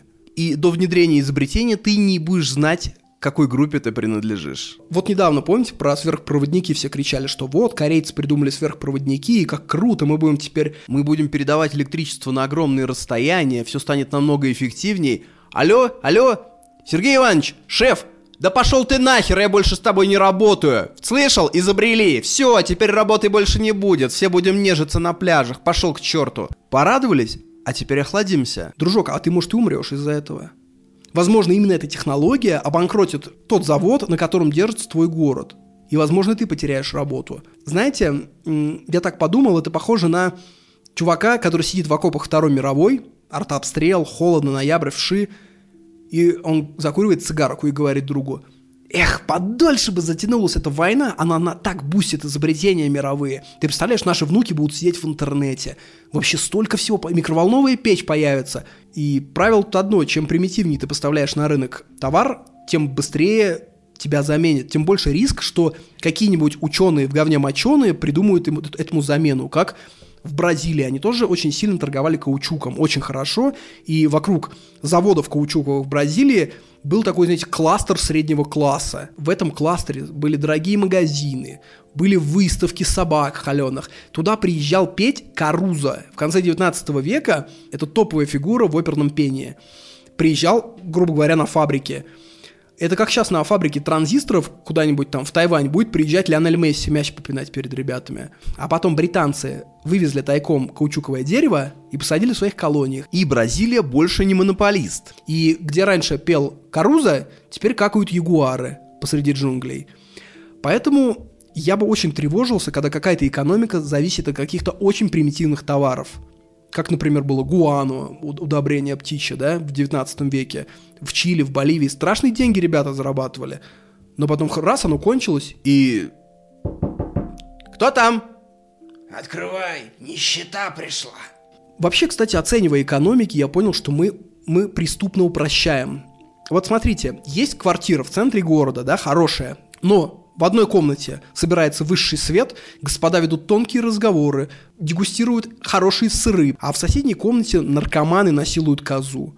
Вот в целом ты как бы эту квартиру оценил? Это хорошая квартира или ужасная? По экономическим э, меркам мы можем сказать, квартира обычная, то есть наркоманы уравновешивают высшее общество. И это, конечно, будет чудовищная ложь. Надо отдельно оценивать разные комнаты. И также оценивать экономики и вообще э, социальную структуру какой-то страны. Например, Россия. Это, конечно, неоспоримый лидер по ядерной энергетике. То есть Российская Федерация до сих пор делает очень много технологичных вещей, но это еще один из лидеров по ВИЧ-инфекции среди неафриканских стран. И это прекрасно совмещается – топовые разработки ядерной сферы и абсолютно африканский уровень спида. Минус на плюс не дает ноль. Он дает минус и он дает плюс. И это всегда надо учитывать. Вообще сам Хаджун Чан это местами очень левый экономист. Он высказывает довольно левые теории, он как кореец несет еще, знаете, такую обиду на американцев, на западный мир. Это мы только думаем, да, что там американцы взяли под патронаж Южную Корею, э, подняли ее, и все корейцы счастливы. На самом деле они к Штатам относятся с прищуром, у них там куча поводов не любить Штаты. А, и Каджун Чанг поэтому к левым относится с симпатией, как к тому, кто шатает вот эту старую западную цивилизацию. Он, знаете, он такой экономист в пиджаке, а из-под фалт выглядывает беличий хвостик. Но человек он умный, и критикует капитализм с очень правильной точки зрения. Главный магнум опус Хаджун Чана – это то, что мировые акулы капитализма, Вашингтонский консенсус, дает деньги бедным странам с одним очень хитрым условием. Я понимаю, чем сейчас запахло. Я не первый день в интернете. Я понимаю, что сейчас запахло Пякином. Страшно в комнате запахло Пякином. И вот-вот я уже произнесу слова «славянский ген», «исконные территории», «многополярный мир». Но, господа, обождите. Есть такая организация, ее называют во всем мире Вашингтонский консенсус. Это, туда входят все топовые финансовые организации планеты, типа Международного валютного банка, э, которые раздают очень дешевые кредиты бедным странам. Больше эти деньги им получить, по сути, неоткуда. Он определяет, сколько десятков миллиардов уйдет в Кению на... И эти деньги даются с определенными условиями. И эти условия прекрасно прописаны. И знаете, что это напоминает? Ты приходишь к авторитету в 90-е годы криминальному и говоришь, дядь, как стать богатым? А он тебе говорит, сынок, учись, будь послушным, слушай маму, меня, четыре раза в неделю приходи, прибирайся у меня здесь. Э, главное, не суйся никуда, вот будешь богатым. И ты понимаешь, что он стал богатым вообще по другим причинам. Или как это, многие спрашивают у девушек, как стать популярным у женщин. Они говорят, ты должен быть заботливым, должен всегда выслушать женщину, никогда, если она тебе не разрешает ее не целовать. Не допускать неэтичные шутки, быть заботливым, в общем, быть настоящим мужчиной. И это прямо противоположное тем мужчинам, которым они в результате дают. Вот США делает что-то подобное, вот этот Вашингтонский консенсус. Какого рода реформы предлагает Вашингтонский консенсус? Он предлагает реформы под эгидой школы, которая называется неолиберализм. Вообще, экономика — это не наука, это скорее кулинария. Одни и те же ингредиенты, одни и те же сковороды, но я приготовил вкусную пиццу, а ты приготовил мам-пиццу. Почему? Ну давай подумаем, почему. Я не знаю, почему. В экономике куча школ австрийская, там такая, сикая, консервативная, кейнсианская. И все они определяют экономику через какие-то свои понятия. Какие-то они из них отсталые уже считаются, какие-то модные. И вот неолиберализм – это самое модное, оно так и называется, неолиберализм. Это что такое?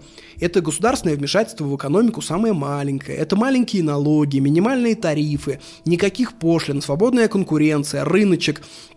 Это вот то, что продвигает Вашингтонский консенсус.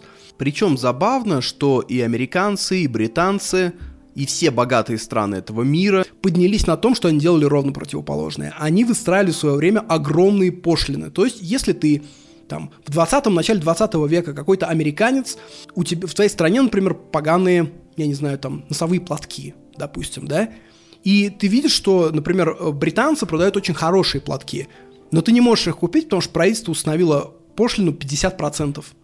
Чтобы ты купить платок, еще 50% доплати государству. Или покупай вот наш каролинский, блядь, платок. Плохой, но дешевый.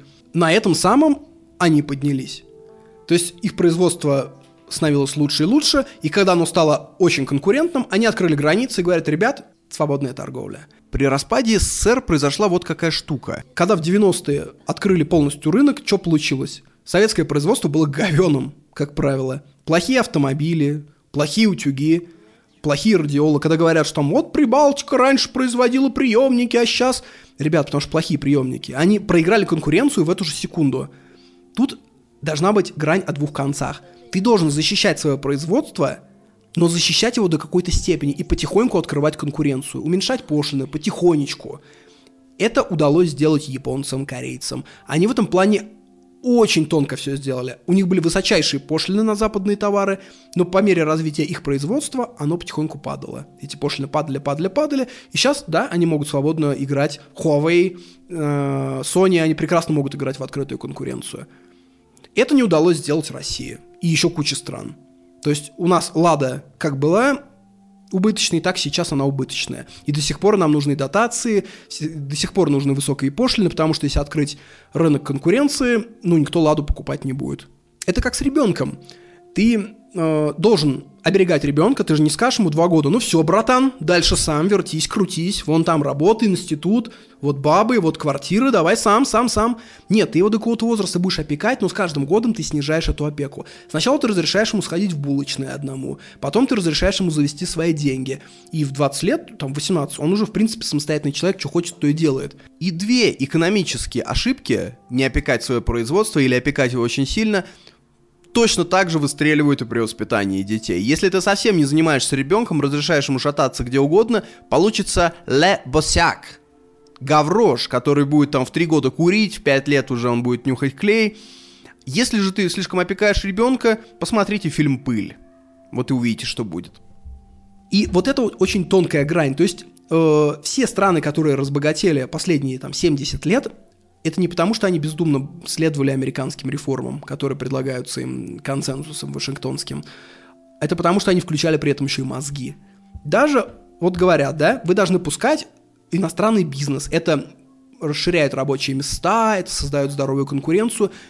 Есть у нас страна под названием Филиппины. Филиппины – это самая высокотехнологичная страна в мире. 60% экономики страны – это технологичное производство но при этом ВВП на душу человека там 3,5 тысячи долларов. В Корее 30, в США 60. Почему так? А потому что все эти компании мировые зашли в Филиппины, понастроили там заводов и создали экономические анклавы. Это называется отверточное производство. То есть поступила технология, филиппинцы работают на низовых рабочих местах – Закрутили где надо гаечки, где надо подмели, где надо нажали на кнопочку, пошло производство, конвейер. И дальше вещь ушла. Собрана в Филиппине, разработана в Калифорнии. Филиппины получают 10%, Калифорния уходит 90%. Поэтому Филиппины нищие, и пуская транснациональные корпорации на таких условиях, Филиппины всегда будут нищими. Филиппины всегда будут хорошенькими, как мальчик на побегушках – как блатные научили пацана быстро срываться и нести сигареты. Будет ли он слышать в свой адрес добрые слова от блатных? А резвый пацан, хорошо бежит, блядь. Давай, до туда сейчас, блядь, мне... принеси мне еще водочки, мальчик. Поднимется ли этот пацан когда-нибудь, если не поменяет стиль мышления? Да вряд ли. И Япония и Корея у них получилось, потому что они эти транснациональные корпорации выдаивали очень тонко, и потому что у них было национальное самосознание. Вот такие вот пякинские речи, которые озвучивает Нобелевский лауреат корейский по экономике. И в случае с пошлинами наступает, знаете, такой момент развилка. Представьте себе, мне как гражданину России, мне, конечно, хочется, чтобы в Россию приходили айфоны по штатовским дешевым ценам. Но как нации мне нужно, чтобы делались свои смартфоны, свои автомобили. Я не застану этих автомобилей, но типа мои дети уже будут жить в более развитой экономике. И это единственный путь стать Кореей, а не Филиппинами. Как вы думаете, почему банановые республики так называются? Американцы в 20 веке доили э, Южную Америку страшнейшим образом. Это я в, в следующих подкастах коснусь, у меня уже есть там несколько книг. Э, например, Эквадор. В первой половине 20 века американцы вторгались в Эквадор 10 раз. А знаете, зачем они туда вторгались? Чтобы принудить их растить бананы. Потому что американцам было очень выгодно получать дешевые бананы. И это очень большая доля калорий. И в 1928 году в Колумбии был большой бунт э, против условий труда. То есть на этих банановых компаниях у них не туалетов было, там 12-часовой рабочий день, и они устроили забастовку. И Штаты обращаются к правительству Колумбии и говорят, если вы это не уладите, мы к вам зайдем погостить с, с своими авианосцами. И военные Колумбии устраивают бойню, убивают больше тысячи человек, и это вошло в историю как банановая бойня. Об этом писал, кстати, и Маркес. Это, по сути, плата за то, что ты не хочешь заниматься дешевым трудом. И это с тех пор пошло название «Банановой республики». То есть тебя вынуждают заниматься низкооплачиваемым трудом. Ну, с точки зрения США, наверное, это очень выгодно. То есть мы даем тебе деньги, но только с одним условием, чувак. Ты не будешь учиться. Ты не будешь развивать свое производство. Ты вот хорошо, например, растишь пшеницу. Или, например, бананы. Давай ты будешь все время их делать. Зачем тебе соваться в такие сложные дали, какие-то там физика, шмизика? Мы сами все произведем, да мы тебе по нормальной цене привезем. Как этому сопротивляться? И японцы, и корейцы, и китайцы, они прошли очень диктаторские периоды. В 80-е годы в Корее, в Южной Корее, человек не мог выехать за границу, он описывает это Хаджун Чан. Почему? Потому что считалось, что ты не можешь тратить иностранную валюту на всякую херню. Нам нужна иностранная валюта, чтобы закупать технологии. Чтобы развивать свои станки, развивать свое производство, чтобы стать через 30 лет Южной Кореей. Может быть, для кого-то будет удивительным тот факт, что еще в 60-х, 70-х годах Эквадор, Колумбия, Венесуэла, вот все страны, которые сейчас мы считаем, что называется, отсталыми, все эти страны были богаче, чем Южная Корея. Вот на таких схемах доили Африку и Южную Америку. Поэтому в Латинской Америке очень сильные, на самом деле, противоамериканские настроения. И если тут где-то любят русских, а русских тут любят, это не потому, что русские такие хорошие, А потому что они краем уха знают, что мы соперничаем с американцами якобы, очень спорный, кстати, момент, по всем экономическим, культурным, военным выкладкам с Соединенными Штатами сейчас не может соперничать ни одна страна в мире. И то есть они любят нас как э, врага своего врага. Точнее, даже не так. Они любят нас, как любит крестьянин, хулигана, который подбежал и кинул камень в окно барона, которому служит этот крестьянин. Это довольно смутный повод для гордости, конечно, Катя любит не за то, что ты хороший, а потому что якобы с кем-то соперничаешь. Ну да ладно. Самое главное, что в Латинской Америке, когда они спрашивают «Дон де сон?», откуда ты родом, ты говоришь «Руссия», они начинают очень радоваться. И это чертовски приятно. Есть видео от Шкя, где спрашивают, откуда вы родом, и чувак начинает в такси придумывать «Художник не имеет гражданства», «Моя родина, планета, Земля», чтобы не говорить, что он из России. Я думаю, такие события могли происходить только в Грузии. Для меня большая загадка, зачем люди продолжают там жить, когда ты идешь и там везде fuck Russians, русские убирайтесь. Ну, мне кажется, это про- просто какая-то форма мазохизма, когда есть прекрасная Латинская Америка, где тебя никто не ругает за твое гражданство, есть замечательная Северная Африка, Юго-Восточная Азия, чудесный Ближний Восток. В любом случае, как бы ты ни относился к политике какого-то государства, ловить рандомного представителя этой страны и высказывать ему какие-то претензии – это признак скудоумия и низкой бытовой культуры.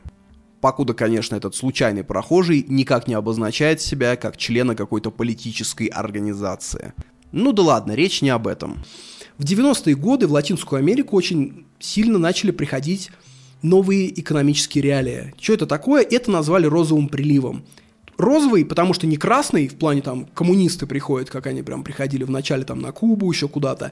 А розовый, это знаете, что такое? Это социальное государство. Это бесплатное образование, минимальный размер оплаты труда, пошлины, защита труда, ограничение международного капитала. То есть то, против чего бастуют Штаты. Они говорят, ну зачем вы на это тратите деньги, ну какие мроты, ну ваша экономика лучше разовьется, если мы устроим свободный рынок, да пускай бедные вертятся. Ну почему они бедные? Хули вот ты бедный, блядь? Почему ты не станешь богатым? на самом деле и скрутиться, и вертеться ничего хорошего не получается. Я в каком-то подкасте, подкастов 5 назад говорил, что был банк, э, который давал микрозаймы э, жителям нищих стран, типа там 500 долларов в семье в Камбодже. До этого считалось, что эти люди не умеют работать с деньгами, если ты дашь 500 долларов камбоджийской семье, она купит себе iPhone, и все. На самом деле э, они удивительно рационально тратили деньги. Они на эти деньги открывали ресторан и плавно выходили из нищеты. То есть из потомственной бедности людей надо вытягивать, блядь, за волосы. Они хотят там остаться. То есть это такая зона комфорта, потомственная бедность, когда вот твои деды были бедными, ты бедный, твои дети будут бедными, мы много рожаем детей, никакого образования. Из такой бедности надо вытягивать прям целые слои населения через силу. Образованием, дешевыми деньгами, инфраструктурой, всеобщим медицинским э, правом, даже вот пример описывает Хаджун Чан, почему выгодна всеобщая медицинская система страхования, ОМС в России называется. Потому что государство, как основной покупатель, закупает услуги медицинские очень огромными партиями. То есть, если он закупает вакцину от коклюша, он закупает ее там 50 миллионов экземпляров. Благодаря этому он получает очень дешевую цену. Когда э, каждая административная система каждой платной больницы договаривается по отдельности, она платит за доставки, она платит за мелкий объем. И в этом плане, на самом деле, США остается очень богатой страной мира, но это единственная богатая страна мира без э, общедоступной медицины. И поэтому тратится на медицину в Штатах там в 4 раза больше, чем в нормальных странах Европы. Чем там, в каком Дании, в Норвегии. В этом плане Штаты ну, действительно прям варварская страна. И те же самые услуги базовые, типа там удаление зуба мудрости, я не знаю, там, или э, там какое-нибудь удаление аппендицита, коронарное шунтирование, оно в Чехии стоит там условно в три раза дешевле, в четыре, потому что Чехия закупает это массово, а Штаты, у них каждая отдельная больница закупает по-своему. Ну и по поводу Пякина. Может, кому-то разговоры эти покажутся ватными, я не очень люблю это слово, точнее, я не люблю его неуместное использование. Оно имеет место быть, но не ко всякому явлению. Так вот, если бы я был конспирологом, я бы предположил, что Пякин как раз работает на американцев, потому что, потому что настолько филигранно э, сделать антиамериканскую позицию позицией клоунской, это нужен талант. То есть, представляешь, что мы с тобой спорим на тему, я не знаю, стоит ли добавлять в крабовый салат лук или не стоит. И тут выходит чувак и говорит, Я за Юру Вафина, он все правильно говорит. А у меня еще полный рот соплей. Я убил свою кошку, отказался от своих детей, не плачу элементы, избиваю жену, не работаю, играю в танки. И ты на это смотришь и говоришь, да, наверное, Юра Вафин не прав, раз у него такие союзники.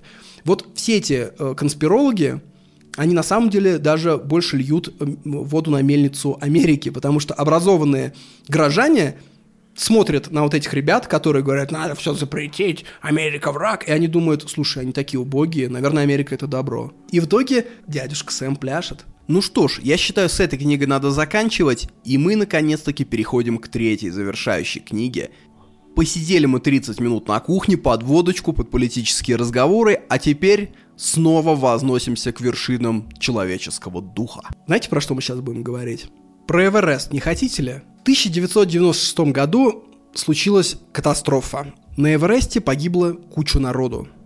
И мы сейчас будем говорить про это. Как вообще люди залезают на Эверест, что произошло там, почему такой фетиш вокруг Эвереста, какими они сталкиваются сложностями и все в этом духе. Книга будет чуть поменьше, чем про Шеклтона.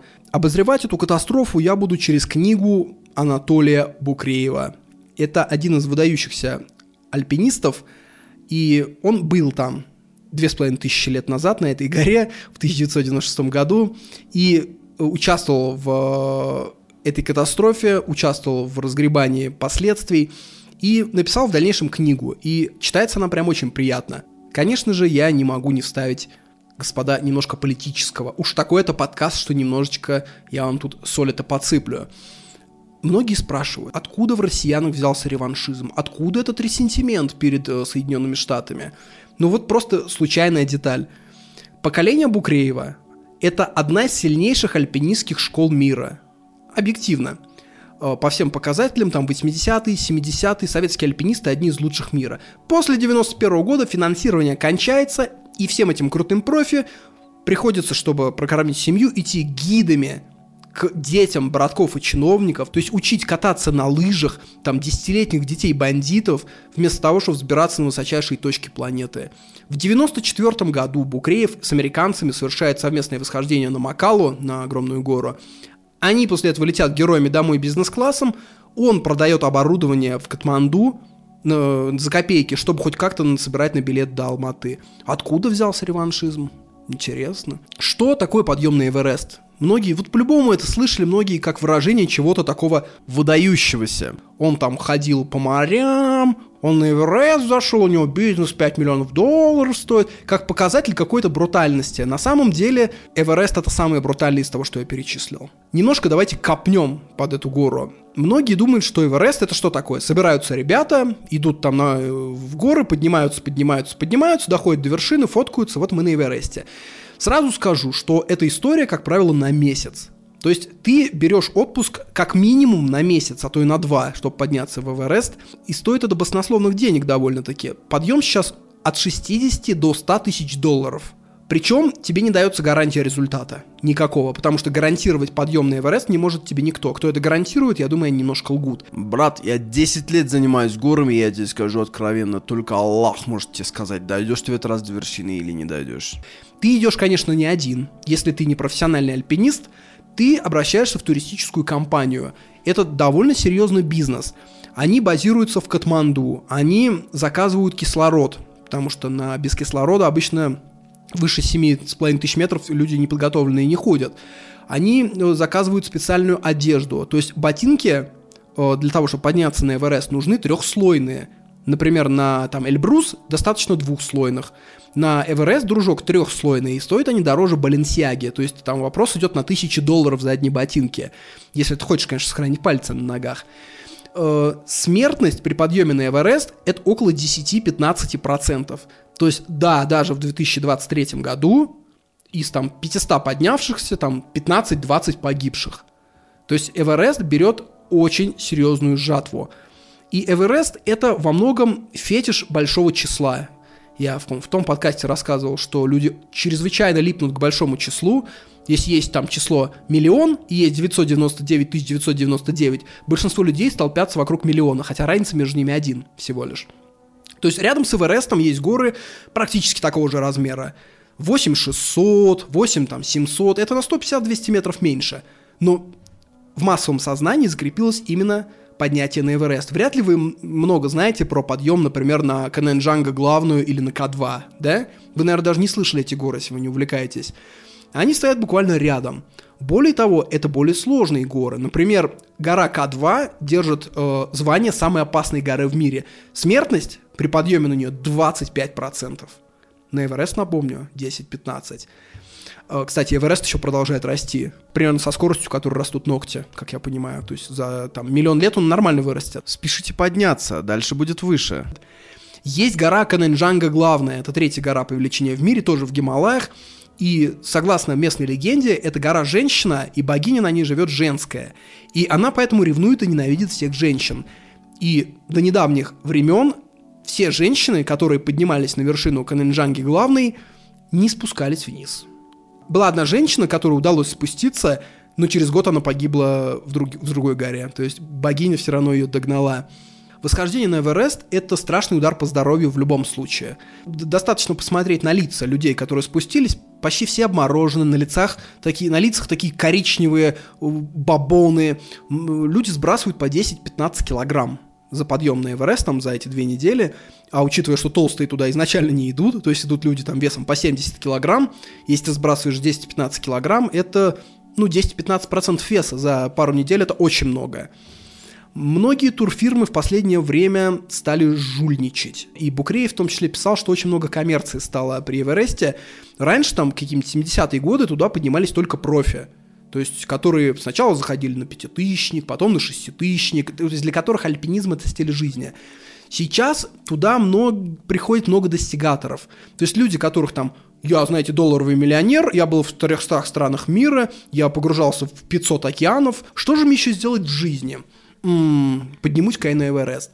Вот, и многие турфирмы начинают ласкать долларом таких. То есть как? Они говорят, пойдем, пойдем, пойдем, никакого конкурса, мы тебя возьмем. Но при этом гиды этих компаний прекрасно видят, что чувак не поднимется. И они доводят его до какого-то лагеря на высоте там 6 тысяч, и дальше говорят, ты не пойдешь, а деньги-то заплачены. Вот и все. Из тех, кто начинает подъем на Эверест, достигают вершины на самом деле вообще далеко не все. Большинство людей отсеивается по пути. Турфирмы между собой сильно конкурируют, потому что, когда ты поднимаешь группу, там, условно, 20 человек, у тебя должно быть как минимум там десяток гидов. А гиды — это как раз те самые матерые альпинисты. Вот, они конкурируют за таких, как Букреев, потому что Букреев — это типа гарантия.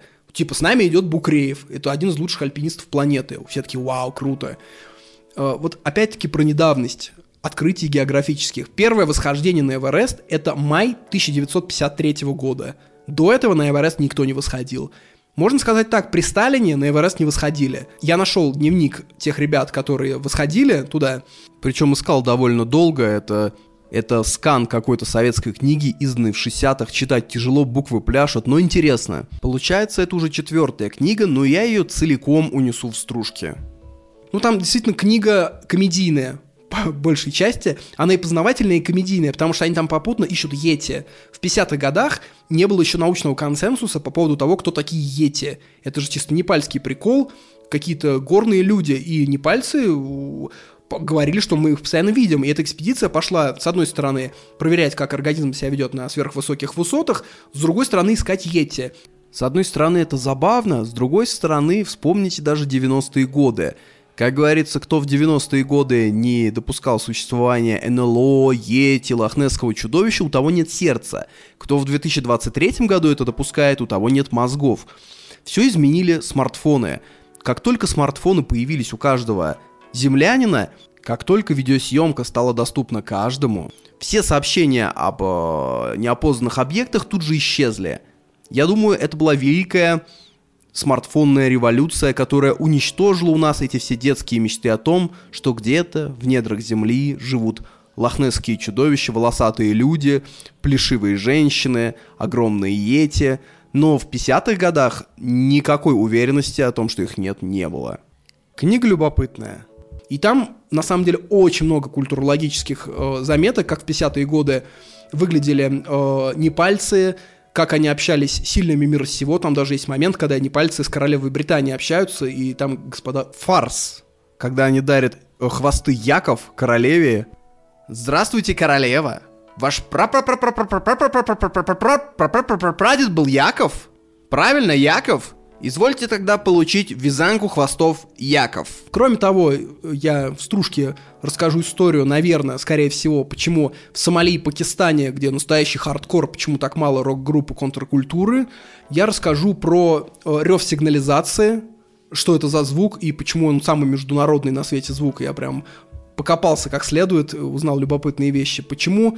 Кроме того, в стружках мы пороемся поймем, почему надо признать право на вечную войну между некоторыми группами. Например, между мужчинами и женщинами, бизнесменами и работниками, между государством и гражданином. Эти группы будут враждовать всегда. И более того, на их конкуренции построена система, и ты должен принять эту конкуренцию, и все. Я поговорю про белые собачьи какашки, чем как это связано с шахматами. Вспомним бравого солдата Швейка и представим такую же сатиру на современную войну.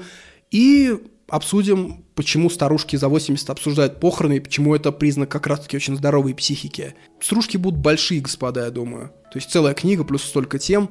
Если вам не хватает этого подкаста, если вы думаете, что это за стружки такие, я говорю, что уже 10 Ох, библейский, да, заход у меня сейчас пошел, библейская риторика. Вы спрашиваете, а я говорю вам. Уже 10 подкастов, как я выпускаю дополнительные аддоны.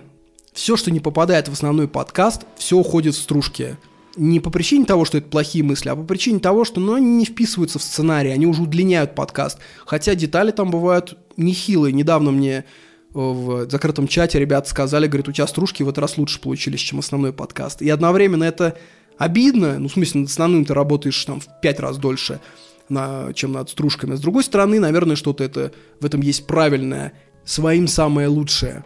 Ну так вот, помимо стружек, это доступ в закрытый чат, где сидят приятные образованные люди, обсуждают всяческие штучки, и доступ к закрытому каналу с книгами. То есть я когда читаю книги, я прикольные моменты скриншочу туда кидаю. Просто из них большая часть, конечно, не доходит до подкаста. Просто моменты, к которым я хотел бы иметь доступ. Вот к этому ко всему можно получить доступ через Буси, через Patreon. У меня будет ссылка в описании, где бы вы этот подкаст не слушали.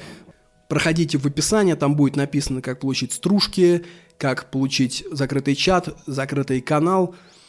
Кроме того, вы нехило поддерживаете этим самым меня. Смотрите, какие стали подкасты просто исполинские. Первый подкаст, если вы откатите, был что-то 20 минут, что ли, я не помню. И к нему я вообще никак не готовился. В общем, Приглашаю в закрытый клуб за стружками, за общением и за отрывками книг. А мы снова переходим к Эвересту. Разговор только начинается. Как выглядит восхождение на Эверест? Ты приезжаешь в Катманду. Э, это столица Непала, это большой азиатский город, на высоте там типа тысячи метров. Ну, там все хорошо в Катманду. Вкусно кушаешь, гуляешь, кайфуешь. С Катманду тебя самолетом забрасывают в самый высокогорный аэропорт в этой местности, Луклана, по-моему, называется, на высоте 2500 метров. И вот отсюда начинается, собственно, восхождение. 2500 — это леса гималайские, это любимые места Рериха, это на фоне белоснежной верхушки гор, свежий воздух, красота.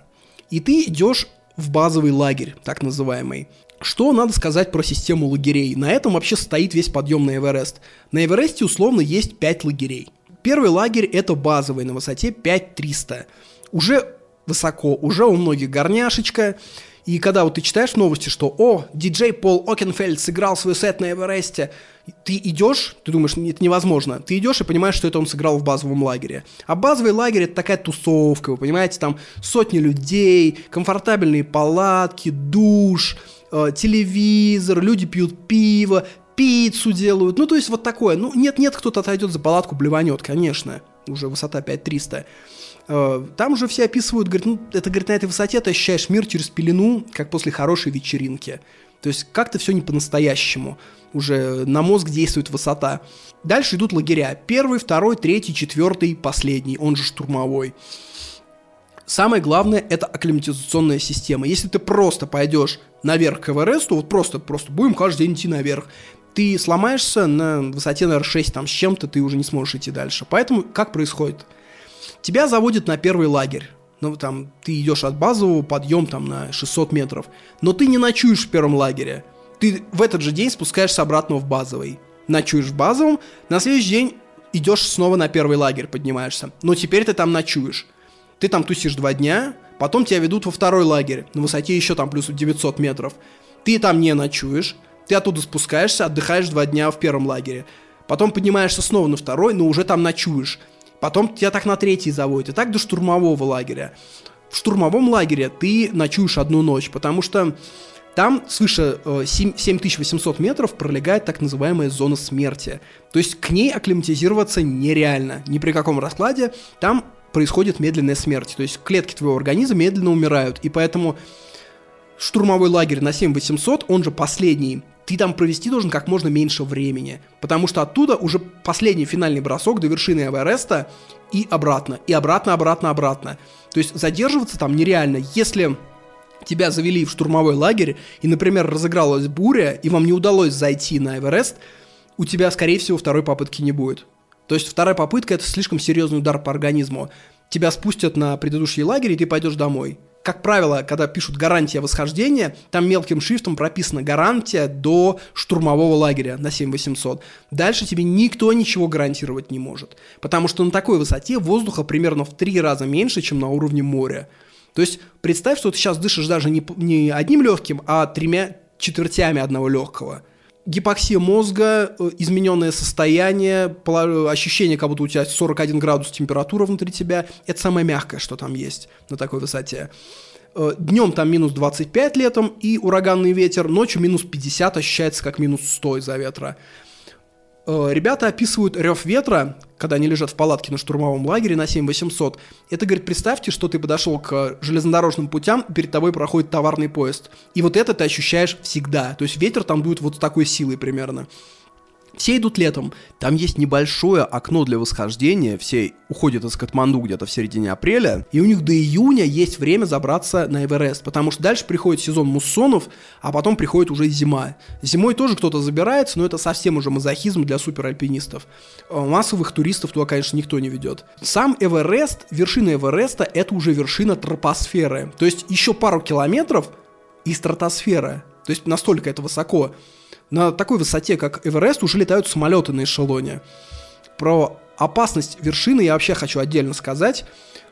Если ты поднимаешься в составе группы и на, на зоне смерти где-то там на 8 тысяч метров ты, например, падаешь, И откатываешься в сторону, с большой долей вероятности тебя никто не подберет. ты умрешь там. Потому что есть такой закон, как горный кодекс. Горный кодекс говорит, не поднимай упавшего на зоне смерти. Почему? Потому что, скорее всего, умрет не только он, умрешь еще и ты. Эта история подтвердится. В дальнейшем я покажу, как это подтверждается. Все знают, что Эверест завален трупами, да, что там их много. На самом деле, э, вся жуть, как обычно, проходит через небольшие детали. Например, зеленые ботинки. Зеленые ботинки лежат как раз на границе высоты 8500 метров, и когда очередная альпинистская группа проходит этот рубеж и видит эти ботинки, руководитель говорит, о, высоту 8500 прошли. Зеленые ботинки лежат не сами по себе, в них надет еще человек. И этот труп лежит там уже много-много-много лет. То есть ты идешь прям, проходишь мимо покойника, который лежит там десятилетиями в зеленых ботинках, и такой, о, 8500 прошли. Есть знаменитый труп под названием «Спящая красавица», которая шла на Эверест, поднимались уже с штурмового лагеря, и она потеряла все силы и присела к скале и заснула. И с тех пор она там сидит. У нее кончился кислород. То есть бывают два вида восхождения, кислородное и бескислородное. 99% всех туристов, конечно, заходят с кислородом. Есть элита, я так думаю, что это больше генетическая элита, э, это даже не вопрос тренировок, это вопрос, насколько у тебя организм приспособлен. Вот Букреев, он всегда выходил без кислорода. И это уникально, потому что таких прям очень мало людей. Ну, представьте, в три раза меньше кислорода, чем на уровне моря. И в чем была суть экспедиции вообще этой? 1996 год. Букрееву предлагает идти гидом на Эверест коммерческим туром его друг-альпинист, американец Скотт Фишер. Для Букреева времена голодные, то есть заниматься своим любимым делом, плюс еще получить за это деньги, предложение замечательное. Букреев там уже был много раз. На базовом лагере, вот там, где пицца, Пол Акенфельд, там принимаются решения. Там э, говорят, кто идет дальше, а кто не идет дальше. И там начинается психоз здоровья. Как помните, я рассказывал про психоз ветра, вот это психоз здоровья. То есть все реагируют на каждую какашечку сопельку, на каждое помутнение в голове. Потому что если примет решение руководитель группы тебя не пускать, твои 70-100 тысяч долларов, которые ты заплатил за восхождение, тебе, конечно, никто не вернет, ты просто пойдешь домой, как последний чушпан. Понятно, если тебя развернули на высоте там 8 тысяч метров, уже близко к Эвересту, ты можешь сказать, ну, ребят, ну там вообще жопа была, мы прям бы сходили, ну там ветрище, у меня прям все в голове мутит, мне руководитель сказал, Саша, ты мужик, я вижу нормальный, я вижу, ты у тебя прям все по жизни ровно, но сейчас ты не вывозишь. Вот такой, такую телегу еще можно прогнать, но если ты скажешь, меня на базовом лагере развернули, потому что на высоте там 5000 метров у меня сопли пошли, это как-то стыдно. Поэтому все следят за своим здоровьем. Первое же серьезное испытание при переходе от базового лагеря к первому – это ледник Кумба – это первая серьезная опасность. До этого все хихоньки-хахоньки, шуточки, подай мне мою пиццу. А тут все видят огромный, скользкий, меняющий форму ледник, который движется со скоростью 1 метр в день, и в котором есть расщелины глубиной до 100-200 метров. И они образуются стихийно. И иногда с этого ледника падают куски размером с десятиэтажку и проносятся мимо тебя. И вот они идут после базового лагеря, В желудке еще не переваренная до конца пицца, в ушах еще звенят напевы Пола Акенфельда. И Букреев видит, по пути лежат ноги оторванные, они рано утром вышли. Он понимает, что кто-то лез там с первого лагеря на второй, и с высоты 7000 метров упал, и, ну, видимо, ему ноги оторвало. И он специально не стал отводить экспедицию, он провел ее мимо этих ног, пускай посмотрят. То есть, чтобы все хихоньки-хахоньки, все, ой, да ладно, не буду пристегиваться вторым узлом, чтобы все вот это ушло. Шутки кончились, ребят. У римлян во время пира по команде виночерпия заносили мертвых после битвы. Они выиграли битву, пьянствуют и заносят мертвых. Зачем это нужно? Чтобы они вспоминали, какой ценой они тут пируют. Чтобы не было вот этого можем повторить. Чтобы, Рим, ну, как бы римский солдат видел, что три моих друга пало, я остался жив, я воин, но в следующей битве меня может постигнуть вот это. Каждому в рюкзачок еще такую, знаете, сюрпризиком суют ампулу дексаметазона. И каждому объясняют, это, говорит, лекарство, вот эта ампула, она от отека мозга. С очень большой долей вероятности у тебя начнется отек мозга на 8 тысяч, и тогда ты себе это вкалываешь. Но, скорее всего, не ты себе, потому что ты будешь не в состоянии, ты будешь в сомнамбулическом состоянии, тебе вколет твой партнер. И вот все эти истории, они настраивают на серьезный лад. И там была одна журналистка, одна журналистка американская, она заключила контракт с NBC, она передавала сводки, как они идут. И Букреев услышал, как она передавала вечером, говорит, о, это была такая ужасная находка, эти ноги оторваны. Она так омрачила наше веселое настроение. И Букреев так нахмурился и пишет, блин, это не тот настрой, ребят. Это не тот вывод, который она сделала с этих ног, что у нас там настроение испортилось. Это настрой, надо просто помнить, что вот эти ноги могут быть твои на следующем подъеме. Вообще Букреев, как профессионал, не надо поварчивает, он говорит, очень сильно падает уровень физподготовки. То есть 10-15 лет назад, говорит, к ушли на поклон через там кучу других гор. А тут пошли вот эти достигаторы, про которых я рассказывал, которые никогда не поднимались там выше 4000, и тут «я хочу на Эверест». Он говорит, больше уважения к горам, ребят. Я вот его целиком поддерживаю, на самом деле. Я не могу представить, чтобы я сейчас резко сорвался на Эверест. Я бы сначала пощупал 5000 метров, потом 6. Я бы к этому шел годами. Это же божество. То есть мне понравилось, Букреев сказал, я вижу горы не как средство удовлетворения своих амбиций, я вижу в них храм, где я исповедую свою религию. Вот мне кажется, это очень близкое какое-то мировоззрение. Вообще э, они не говорят покорить Эверест, альпинисты, они говорят э, взойти, потому что покорить его невозможно. То есть, когда ты видишь его размер, они говорят, его Невозможно покорить. Ты понимаешь, что это непокоряемая вершина. Ты букашка, ты просто сюда забежал. Тут на самом деле столкнулись два подхода. Букреев весь день на высоте там 6 тысяч метров, он уходит вперед, провешивает перила. То есть там есть такая работа, э, перед туристами кто-то идет и провешивает перила, чтобы они могли идти по этим веревочкам своим, пристегиваться. Ну, представь себе угол подъема градусов 80, состоящий из льда, 70. Как ты будешь туда без перил, без веревок, без страховок подниматься? А эти перила должен кто-то провесить перед этим. И это делают обычно шерпы, про них я потом расскажу. А, Ну, Букреев им очень сильно помогал. И весь день он работал, работал, приходит в лагерь, и вот этот шеф американский, которого взял, говорит, Толь, я хочу с тобой поговорить, ты сегодня очень плохо работал. Букреев такой, в смысле, говорит, я вешал веревки на 7 тысяч метров. Он говорит, я понимаю, но клиенты жалуются, что ты их не бодришь, не ухаживаешь, не веселишь, а уходишь работать один. И Букреев был в шоке, в смысле, а их должен бодрить, говорит. Это взрослые люди. Тут столкнулись два вида понимания реальности, два вида сервиса. Вот есть какие виды сервиса, когда тебе улыбаются, говорят, мы так рады вас видеть, заходите, пожалуйста. Для меня это не сервис, для меня это шелуха. Вот лично для меня. Для меня вот это, как вы поспали, хорошо ли вы покакали, а какая какашка, а покажите на руках, какая какашка, ах, я бы и съел вашу какашечку. Для меня это не сервис, для меня это навязчивость. Для меня сервис, когда для меня продумали важные вещи.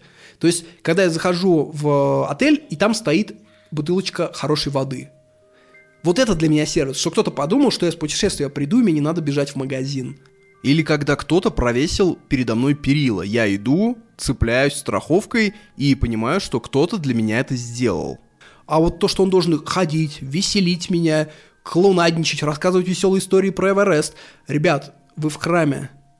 Букреев так и говорит, пусть тренируются, пускай учатся сами делать перила, провешивать. А этот Скотт Фишер говорит, они клиенты, им это не нужно. Вот, знаете, вот два подхода действительно столкнулись. По поводу шерпов. Поднимают все грузы туда шерпы. То есть ты идешь с рюкзаком, но при этом твой кислород, там два баллона, три положенных тебе несут шерпы. Это не должность, это название народности. Это народность, которая живет там уже там лет 300-400, и у них базовая деревня на высоте 4 километра. То есть им уже полегче переносить эту высоту. Но не стоит думать, вот тоже есть другая точка зрения, что ой, да туристы дошли до вершины и все, а весь груз за них шерпы перенесли. На самом деле не стоит думать, что шерпы это роботы. Вот даже в этой истории на высоте 7500 метров Шерп словил гипоксию мозга ни с того ни с сего, его увезли в Катманду. Вот, а потом он там в коме был и умер. То есть, хотя туристы прекрасно шли. На 8 тысяч метров шерпы прекрасно блюют, идут с кислородом. То есть, это не роботы. Им чуть полегче, конечно. То есть, на таких высотах, как там 5-6 тысяч метров, они себя вообще хорошо чувствуют. Но на зоне смерти, там 8 плюс, там уже нет ни шерпов, ни туристов, там всем тяжело. Всем тяжело. Букрееву одному легко. Но Бакреев это такой Лионель Месси от альпинизма. Он без кислорода зашел на Эверест, он вообще не блевал, он там еще работал физически, ставил палатки, провешивал э, перила. Ну, то есть это на самом деле какое-то феноменальное строение организма. Вот так они забрались на третий лагерь. Из 7500 метров начинается жесть. Я буду описывать отдельные моменты, я не хочу вести всю канву, но в целом я вам расскажу, что там было. Один марафонец, американский, выдал очень мощный монолог. Он уже был на высоте 8600 метров, уже при штурме Эвереста, уже 250 метров до вершины. И он понимает, что он все, он не может. Он спекся. Поворачивает голову, спрашивает у шерпа соседнего, сколько времени осталось до вершины. Шерп ему говорит, два часа и все. А он пить хочет. Он, вода замерзла в бутылке уже давно. Он снимает перчатки, чтобы снега в рот натолкать. Отгибает кислородную маску, смотрит на свои пальцы и видит, что у него пальцы все белые, отмороженные. И вот этот американец, марафонец, спортсмен, прям очень крутой чувак, ему там 53 года, и он прям целый монолог говорит. Вот я, говорит, дойду до вершины, да. Я усталость дикая, я ничего уже не понимаю, я как во сне. Я дойду, но далеко не факт, что я спущусь. На самом деле на Эвересте почти все погибают не на вершине, все погибают на спуске. Потому что ты доходишь до вершины, а во-первых, спуск всегда опаснее, чем подъем, а во-вторых, уже силы все. То есть, если ты как-то еще силы рассчитал до вершины, а дальше ты забыл, что надо возвращаться. Он говорит, если я дойду даже, если я даже спущусь, я приду инвалидом. Без пальцев, вероятно, на кислороде буду лежать. Вы, ребят, ну да, с одной стороны 200 метров до вершины осталось вот эта мысль, знаете, вот эта мускулинная, что ты не дошел, ты чё, мужик, да ты оплатил, да ты как потом будешь рассказывать. А с другой стороны рассудок. Я же, говорит, не мальчишка уже, чтобы строить свою идентичность через забрался я на какую-то горку или не, до- не забрался. Рассудок говорит, ты вернешься здоровым человеком, и сейчас ты вернешься. Перед кем ты колотишь понты? И он поворачивается к Шерпу и говорит, ты знаешь, я пойду назад в лагерь. И он спасся. Он выжил. Он не стал инвалидом, его еще спасла америкоцентричность. Он говорит, ну, приеду я в Детройт к себе и скажу, ребят, я Эверест покорил. Там, говорит, мужики вот поднимут пиво, скажут, бля, вот ты крутой чел, конечно, яйца у тебя как, у- как стальной, блядь, дирижабль. А наши вчера Питтсбург Пингвин обыграли, прикинь. То есть для них это вообще ничего не значит, для американцев. Эверест, не Эверест, они не понимают, насколько это круто. Он говорит, я ни перед кем понтоваться даже не смогу. Вот он и выжил. Итак, мы снова откатываемся назад. Штурмовой лагерь. 7800 метров. Черное днем небо. Уже на такой высоте, даже оно не голубое, уже звезды видны, даже днем. Практически космос. Они идут к штурму. Выходят всегда ночью, чтобы до двух часов дня добраться до вершины, 15 минут провести там и спуститься назад, добраться до темноты. До штурмового лагеря, чтобы там переночевать кое-как, и утром уже спускаться вниз долой из зоны смерти. Но беда в том, что они не успели. К пяти часам вечера уже темнеть начинало, а куча народу еще стояла на вершине Эвереста и начинала только спускаться. И цепочка вот так вот медленно шла от Эвереста вниз. Они где-то уже расселись, разлеглись, у кучи народу кончается кислород. Они очень сильно проебались со временем. И в этот момент, как по закону жанра, начинается одна из самых страшных бурь. Видимость становится меньше метра, температура падает до 60 градусов мороза, ощущается как минус 120. И вот Букреев говорит, я вижу, идет человек впереди меня, ничего не видит, у него, говорит, пустые глаза, руки вперед, как зомби. Все руки белые, отмороженный, нос уже черный, и он плачет, и просто не плачет, даже стенает, как в Elden Ring мертвец. И говорит, я не пойду в горы, я больше не пойду, мама. Ну, то есть, это профессионал, это какой-то взрослый, серьезный мужик. Это там нет слабаков, вы понимаете? То есть до какого состояния доводят горы. А ведь горняшка на такой высоте, она давит даже больше на психику. Апатия, психоз, у тебя начинают голоса звенеть в голове, ты начинаешь вообще не понимать, где ты находишься, как в кошмаре каком-то. Букреев успел спуститься с вершины Эвереста до штурмового лагеря, и он там отдохнул час в палатке, и когда он увидел, что началась буря, он видит полгруппы нет, она не вернулась, она еще там.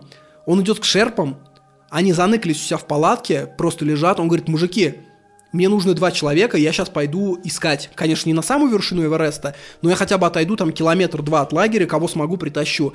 Шерпы с ним не идут. Они говорят, мы просто там смерть, мы не пойдем, я не могу встать, я блюю. И он пошел один. Он пошел не до вершины, конечно, там куча топонимов, там Южная Седловина, э, порог Хиллари, я это не буду вас этим грузить. Я просто скажу, что до вершины бы, конечно, он не дошел. Он пошел, э, да и на вершине уже никого нет, они все спустились кое-куда. Он хотел подняться там типа 300-400 метров в высоту, кого мо- можно спасти, кто ближе к палаткам уже. И он спас трех человек. Чтобы понять, насколько это круто, на такой высоте, как я говорил, по горному кодексу не тащат уже никого. То есть все всех бросают, ты должен сам себя дотащить. Не потому что ты жестокий, а потому что это нерационально, погибнут двое вместо одного. А он сходил три раза на высоту и привел трех человек. Причем они уже никакие, то есть они уже идти не могут, он их просто тащил. Он, когда их доводил до палатки, он с них кошки снимает с ног, это такие царапучки, чтобы идти по ледникам, они даже говорить не могут. Он им тут же кислород, он им тут же раскаленный чай, они все, они мертвые, в смысле, у них глаза пустые, они лежат. Прошла ночь, то есть он привел этих трех человек. А его друг, руководитель экспедиции Скотт, он остался лежать на южной седловине, там, на высоте. И он утром пошел туда, увидел его с открытыми глазами, мертвого, без кислорода, он сложил его камнями, ну, как типа могилку сделал, и спустился. И спускался уже в полной тьме. То есть представь, на высоте 8300, буря, тьма, вообще ничего не видно, и ты ползешь по вертикальному льду вниз один. Вот просто атмосфера. Это феноменальный человек. Через, причем через 4 дня после этого всего пиздеца он зашел в одиночку на соседнюю гору Лходзе, там тоже 8 тысяч метров. Он говорит, я зашел один чисто, чтобы, говорит, от мыслей плохих избавиться, подумать. Ни хрена, да, себе? Это типа ты спасся от бури и такой, чтобы подумать, сел на матрас и еще поехал в одну бурю.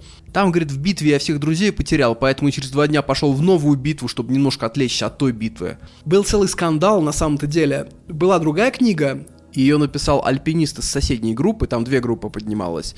Его фамилия была Кракауэр. И он написал книгу, почему это случилось, катастрофа, а там в итоге погибло что-то 15 человек, что ли, замерзло и, и умерло. Там кто-то в расщелины попадал. И в том числе этот писатель говорит, что виноват в этом Букреев. Он говорит, как только началась буря, он говорит, он тут же убежал с верхушки и все. И был таков. И Букреев был очень возмущен, он писал ему письма, говорит, ты зачем врешь? То есть все, говорит, кто был там, все знают, что я спустился, потому что э, на вершине бы я умер, говорит. Это просто нерационально. Я спустился до штурмового лагеря, отдохнул и дальше начал по одному вытаскивать людей. Если бы я остался на вершине, куда бы я их вытащил? Но это как, знаете, обвинить трактор, который вытащил тебя из болота, в том, что он сам не залез с тобой в болото. эта книга, она стала как бы ответом на книгу этого Кракауэра, и американцы, то есть официальная альпинистская организация штатов, вызвала Букреева, наградила его высшим орденом, то есть все авторитеты американской, американского альпинизма, они размотали эту книгу Кракауэра, говорили, чувак, ты просто клевещешь. То есть Букреев герой. То есть если кто узнает, что американцы там писали книгу про Букреева плохую, что это русский драпл с вершины, не ищите русофобию там, где ее нет. В итоге официальные организации все подтвердили, что Букреев красавчик капитальный. В чем же причина такой катастрофы оказалась? Во-первых, они задержались на вершине очень сильно, на 40 минут. Вторая причина жесткая. Одна из групп, где было там 6-7 человек, они шли уже в этом тумане, в этой буре, И одной японке из их числа стало плохо. то есть стало плохо настолько, что она не смогла идти, и они начали ее зачем-то тащить. Они пренебрегли горным кодексом. В итоге что случилось? Японка, конечно, умерла, но кроме нее умерло еще три человека из той группы, которая вместо того, чтобы быстро идти, начала тащить эту японку. Они опоздали на 30 минут. Погодное окно закрылось. Наступила полнейшая тьма, буран, и они просто не знали, куда идти, они ходили кругами. Они бы сумели дойти до лагеря, но они тащили японку. То есть вместо одного человека погибло четверо. Вот такая вот история. Причем в этой книге есть еще вторая часть, как он поднимал потом Букреев э, сборную Индонезии по альпинизму. То есть индонезийцы никогда не поднимались на вершину Эвереста. И они сочли, что это дело государственной важности и наняли Букреева как суперпрофи. И интересно, как он переосмыслил все ошибки, которые были в той экспедиции, и индонезийцев он подготовил вообще иначе. Он говорит, во-первых, мы будем готовиться с января, друзья. Никаких там двух недель, мы будем готовиться за полгода к этой истории. Я вас подниму там на пятитысячники, на шеститысячники, на семитысячники. Вы, говорит, снег видели хоть раз в жизни? Они такие, нет. Он говорит, вы увидите у меня снег хотя бы, мороз, перед тем, как на Эверест идти. Причем они такие самоотверженные, то есть миссию курировал какой-то там генерал-полковник индонезийской армии. Он говорит, мне вообще похрен, если хоть один дойдет, говорит, из них, и сфоткается с флагом, это хорошо. Букреев говорит, я на таких условиях экспедицию вообще не поведу. Выжить должно, говорит, максимальное количество. В смысле, говорит, один. И он говорит, либо на моих условиях, чтобы все выжили, либо, говорит, ищите другого. Он такой генерал, говорит, я вижу, ты сильный мужик, говорит, ты поведешь нас. Букреев говорит, как, нам там очень сильно не хватило связи на прошлой экспедиции, у каждого должно быть по рации, у каждого. Ежечасные сводки погоды нам, каждому на рацию. Индонезийцы выходят на штаб непальской армии, там э, в, около Катманду, там база ВВС, и они договариваются, чтобы это ВВС передавала на рацию Букрееву погоду каждый час.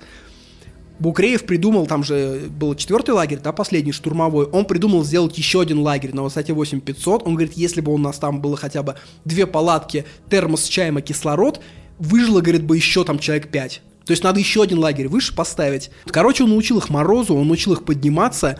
И мне в этом нравится, знаете, такая история, как мыслят профессионалы. Не пафосные пиздюки, которые пощупали сферу, а профи. То есть Букреев всегда ходил без кислорода, да, на все вершины. Но в этот раз он говорит, я решил идти по кис- э, с кислородом на Эверест с этими ребятами, Потому что, вы знаете, я, наверное, боюсь переоценить свою физическую форму. Я слишком много за последний год восходил. Более того, я там месяц назад попал в Ташкенте в аварию, говорит, э, мне там повредило глаз, руку, и рядом со мной пацан умер, говорит. Прикиньте, сила просто человека. Месяц назад такую аварию попал, и через месяц он готов идти на Эверест снова. Я говорю, это уникальный человек. А почему он изначально учился ходить без кислорода? Он говорит, кислород такая штука, что если ты уч- у- умеешь сходить только с ним на высоты, когда он откажет, чувак, ты умрешь. А вот я умею без кислорода, я в как бы спущусь в любой ситуации. То есть кислород это слишком, слишком, слишком, слишком сладкая подушечка, которая всегда с собой. Но в этот раз он говорит, я пойду с кислородом. И вот этот вот момент, что вы знаете, я могу неправильно оценить свою форму и принять неверные решения, вот это настолько э, признак профессионала и мужчины, это такая контролируемая трусость. От этих слов веет вайбом настоящего суперпрофи, как сказали бы. Я помню, была история э, с гонщиком одним, поднимались по горе, и там такой серпантин мокро, и он гонял. И то есть э, он-то думал, что он в этот момент брутальный, а я думал, что он дурачок, потому что это мальчишество. Потому что ты можешь неправильно оценить свои силы и погубить экипаж. Профессионализм это когда ты э, перестраховываешься пять раз, пускай тебя назовут там циклом, пускай скажут, да ты же умеешь и без этого, братан. Нет, в этот раз я могу неправильно оценить свою форму. Индонезийцы, когда поднимались, он говорит, они, один из них ледоруб не мог вонзить, какой-то капитан армейский, у него не получалось. Я сначала разозлился, а потом понимаю, что человек снег-то увидел два месяца назад впервые. Откуда он знает консистенцию льда на высоте 8000 метров, с какой силой бить, под каким углом? Они, говорит, фанатичные, то есть они забрались на вершину, там из них пять из них, остальных он спустил. Они сняли шляпу, кислород, надел армейский берет, флаг, сфоткались. Такая молодая фанатичная нация, да, такая как в 1920-х годах в СССР куча людей там и было готово на подвиги. Ну, молодая нация. Всю ночь после спуска они лежали в этой последней палатке, э, дышали кислородом, молились, плакали. Ну, то есть у них всех был массовый психоз от высоты. И он причем там нескольких людей спас. Вот, индонезийцев этих от смерти. И возможно, что тебе где-то, если на Бале в путешествии ты скажешь, что из России тебе помогут, возможно, это потому, что это племянник одного из этих чуваков. Это такая, знаете, потомственная история, которую надо ценить. То есть, когда-то Букреев им помог, и тебе помогут только тебе помогут только из-за этого, что ты имеешь с ним одну национальность. Вообще говорить, что Букреев рисковый, наверное, глупо. Да, он погиб через год, он пошел в другую экспедицию, и там произошла лавина, валуны размером с десятиэтажку летели как шары для боулинга. Но, да, он погиб, да, он рисковал, да, он умер молодым, но мы должны смотреть на таких людей всегда снизу вверх, я считаю. То есть обыватели, которые говорят, что ну хули он рисковал, блядь, Букреев в эти горы ходил постоянно. Та- с таким же успехом можно сказать любому у, выдающемуся человеку то же самое. Пушкину. Да что ты надрываешься, Сань? Да ты уже все написал, да деньги, да сиди спокойно на жопе. Это такие люди, это элита человечества. Это особое сложение личности. То есть обывательские советы к ним неприменимы. Э, Букреев не мог прожить на равнине свою жизнь. Он бы спился, он бы сторчался, он бы не выжил. Для него это рисково. Он говорил, я чувствую себя живым в горах.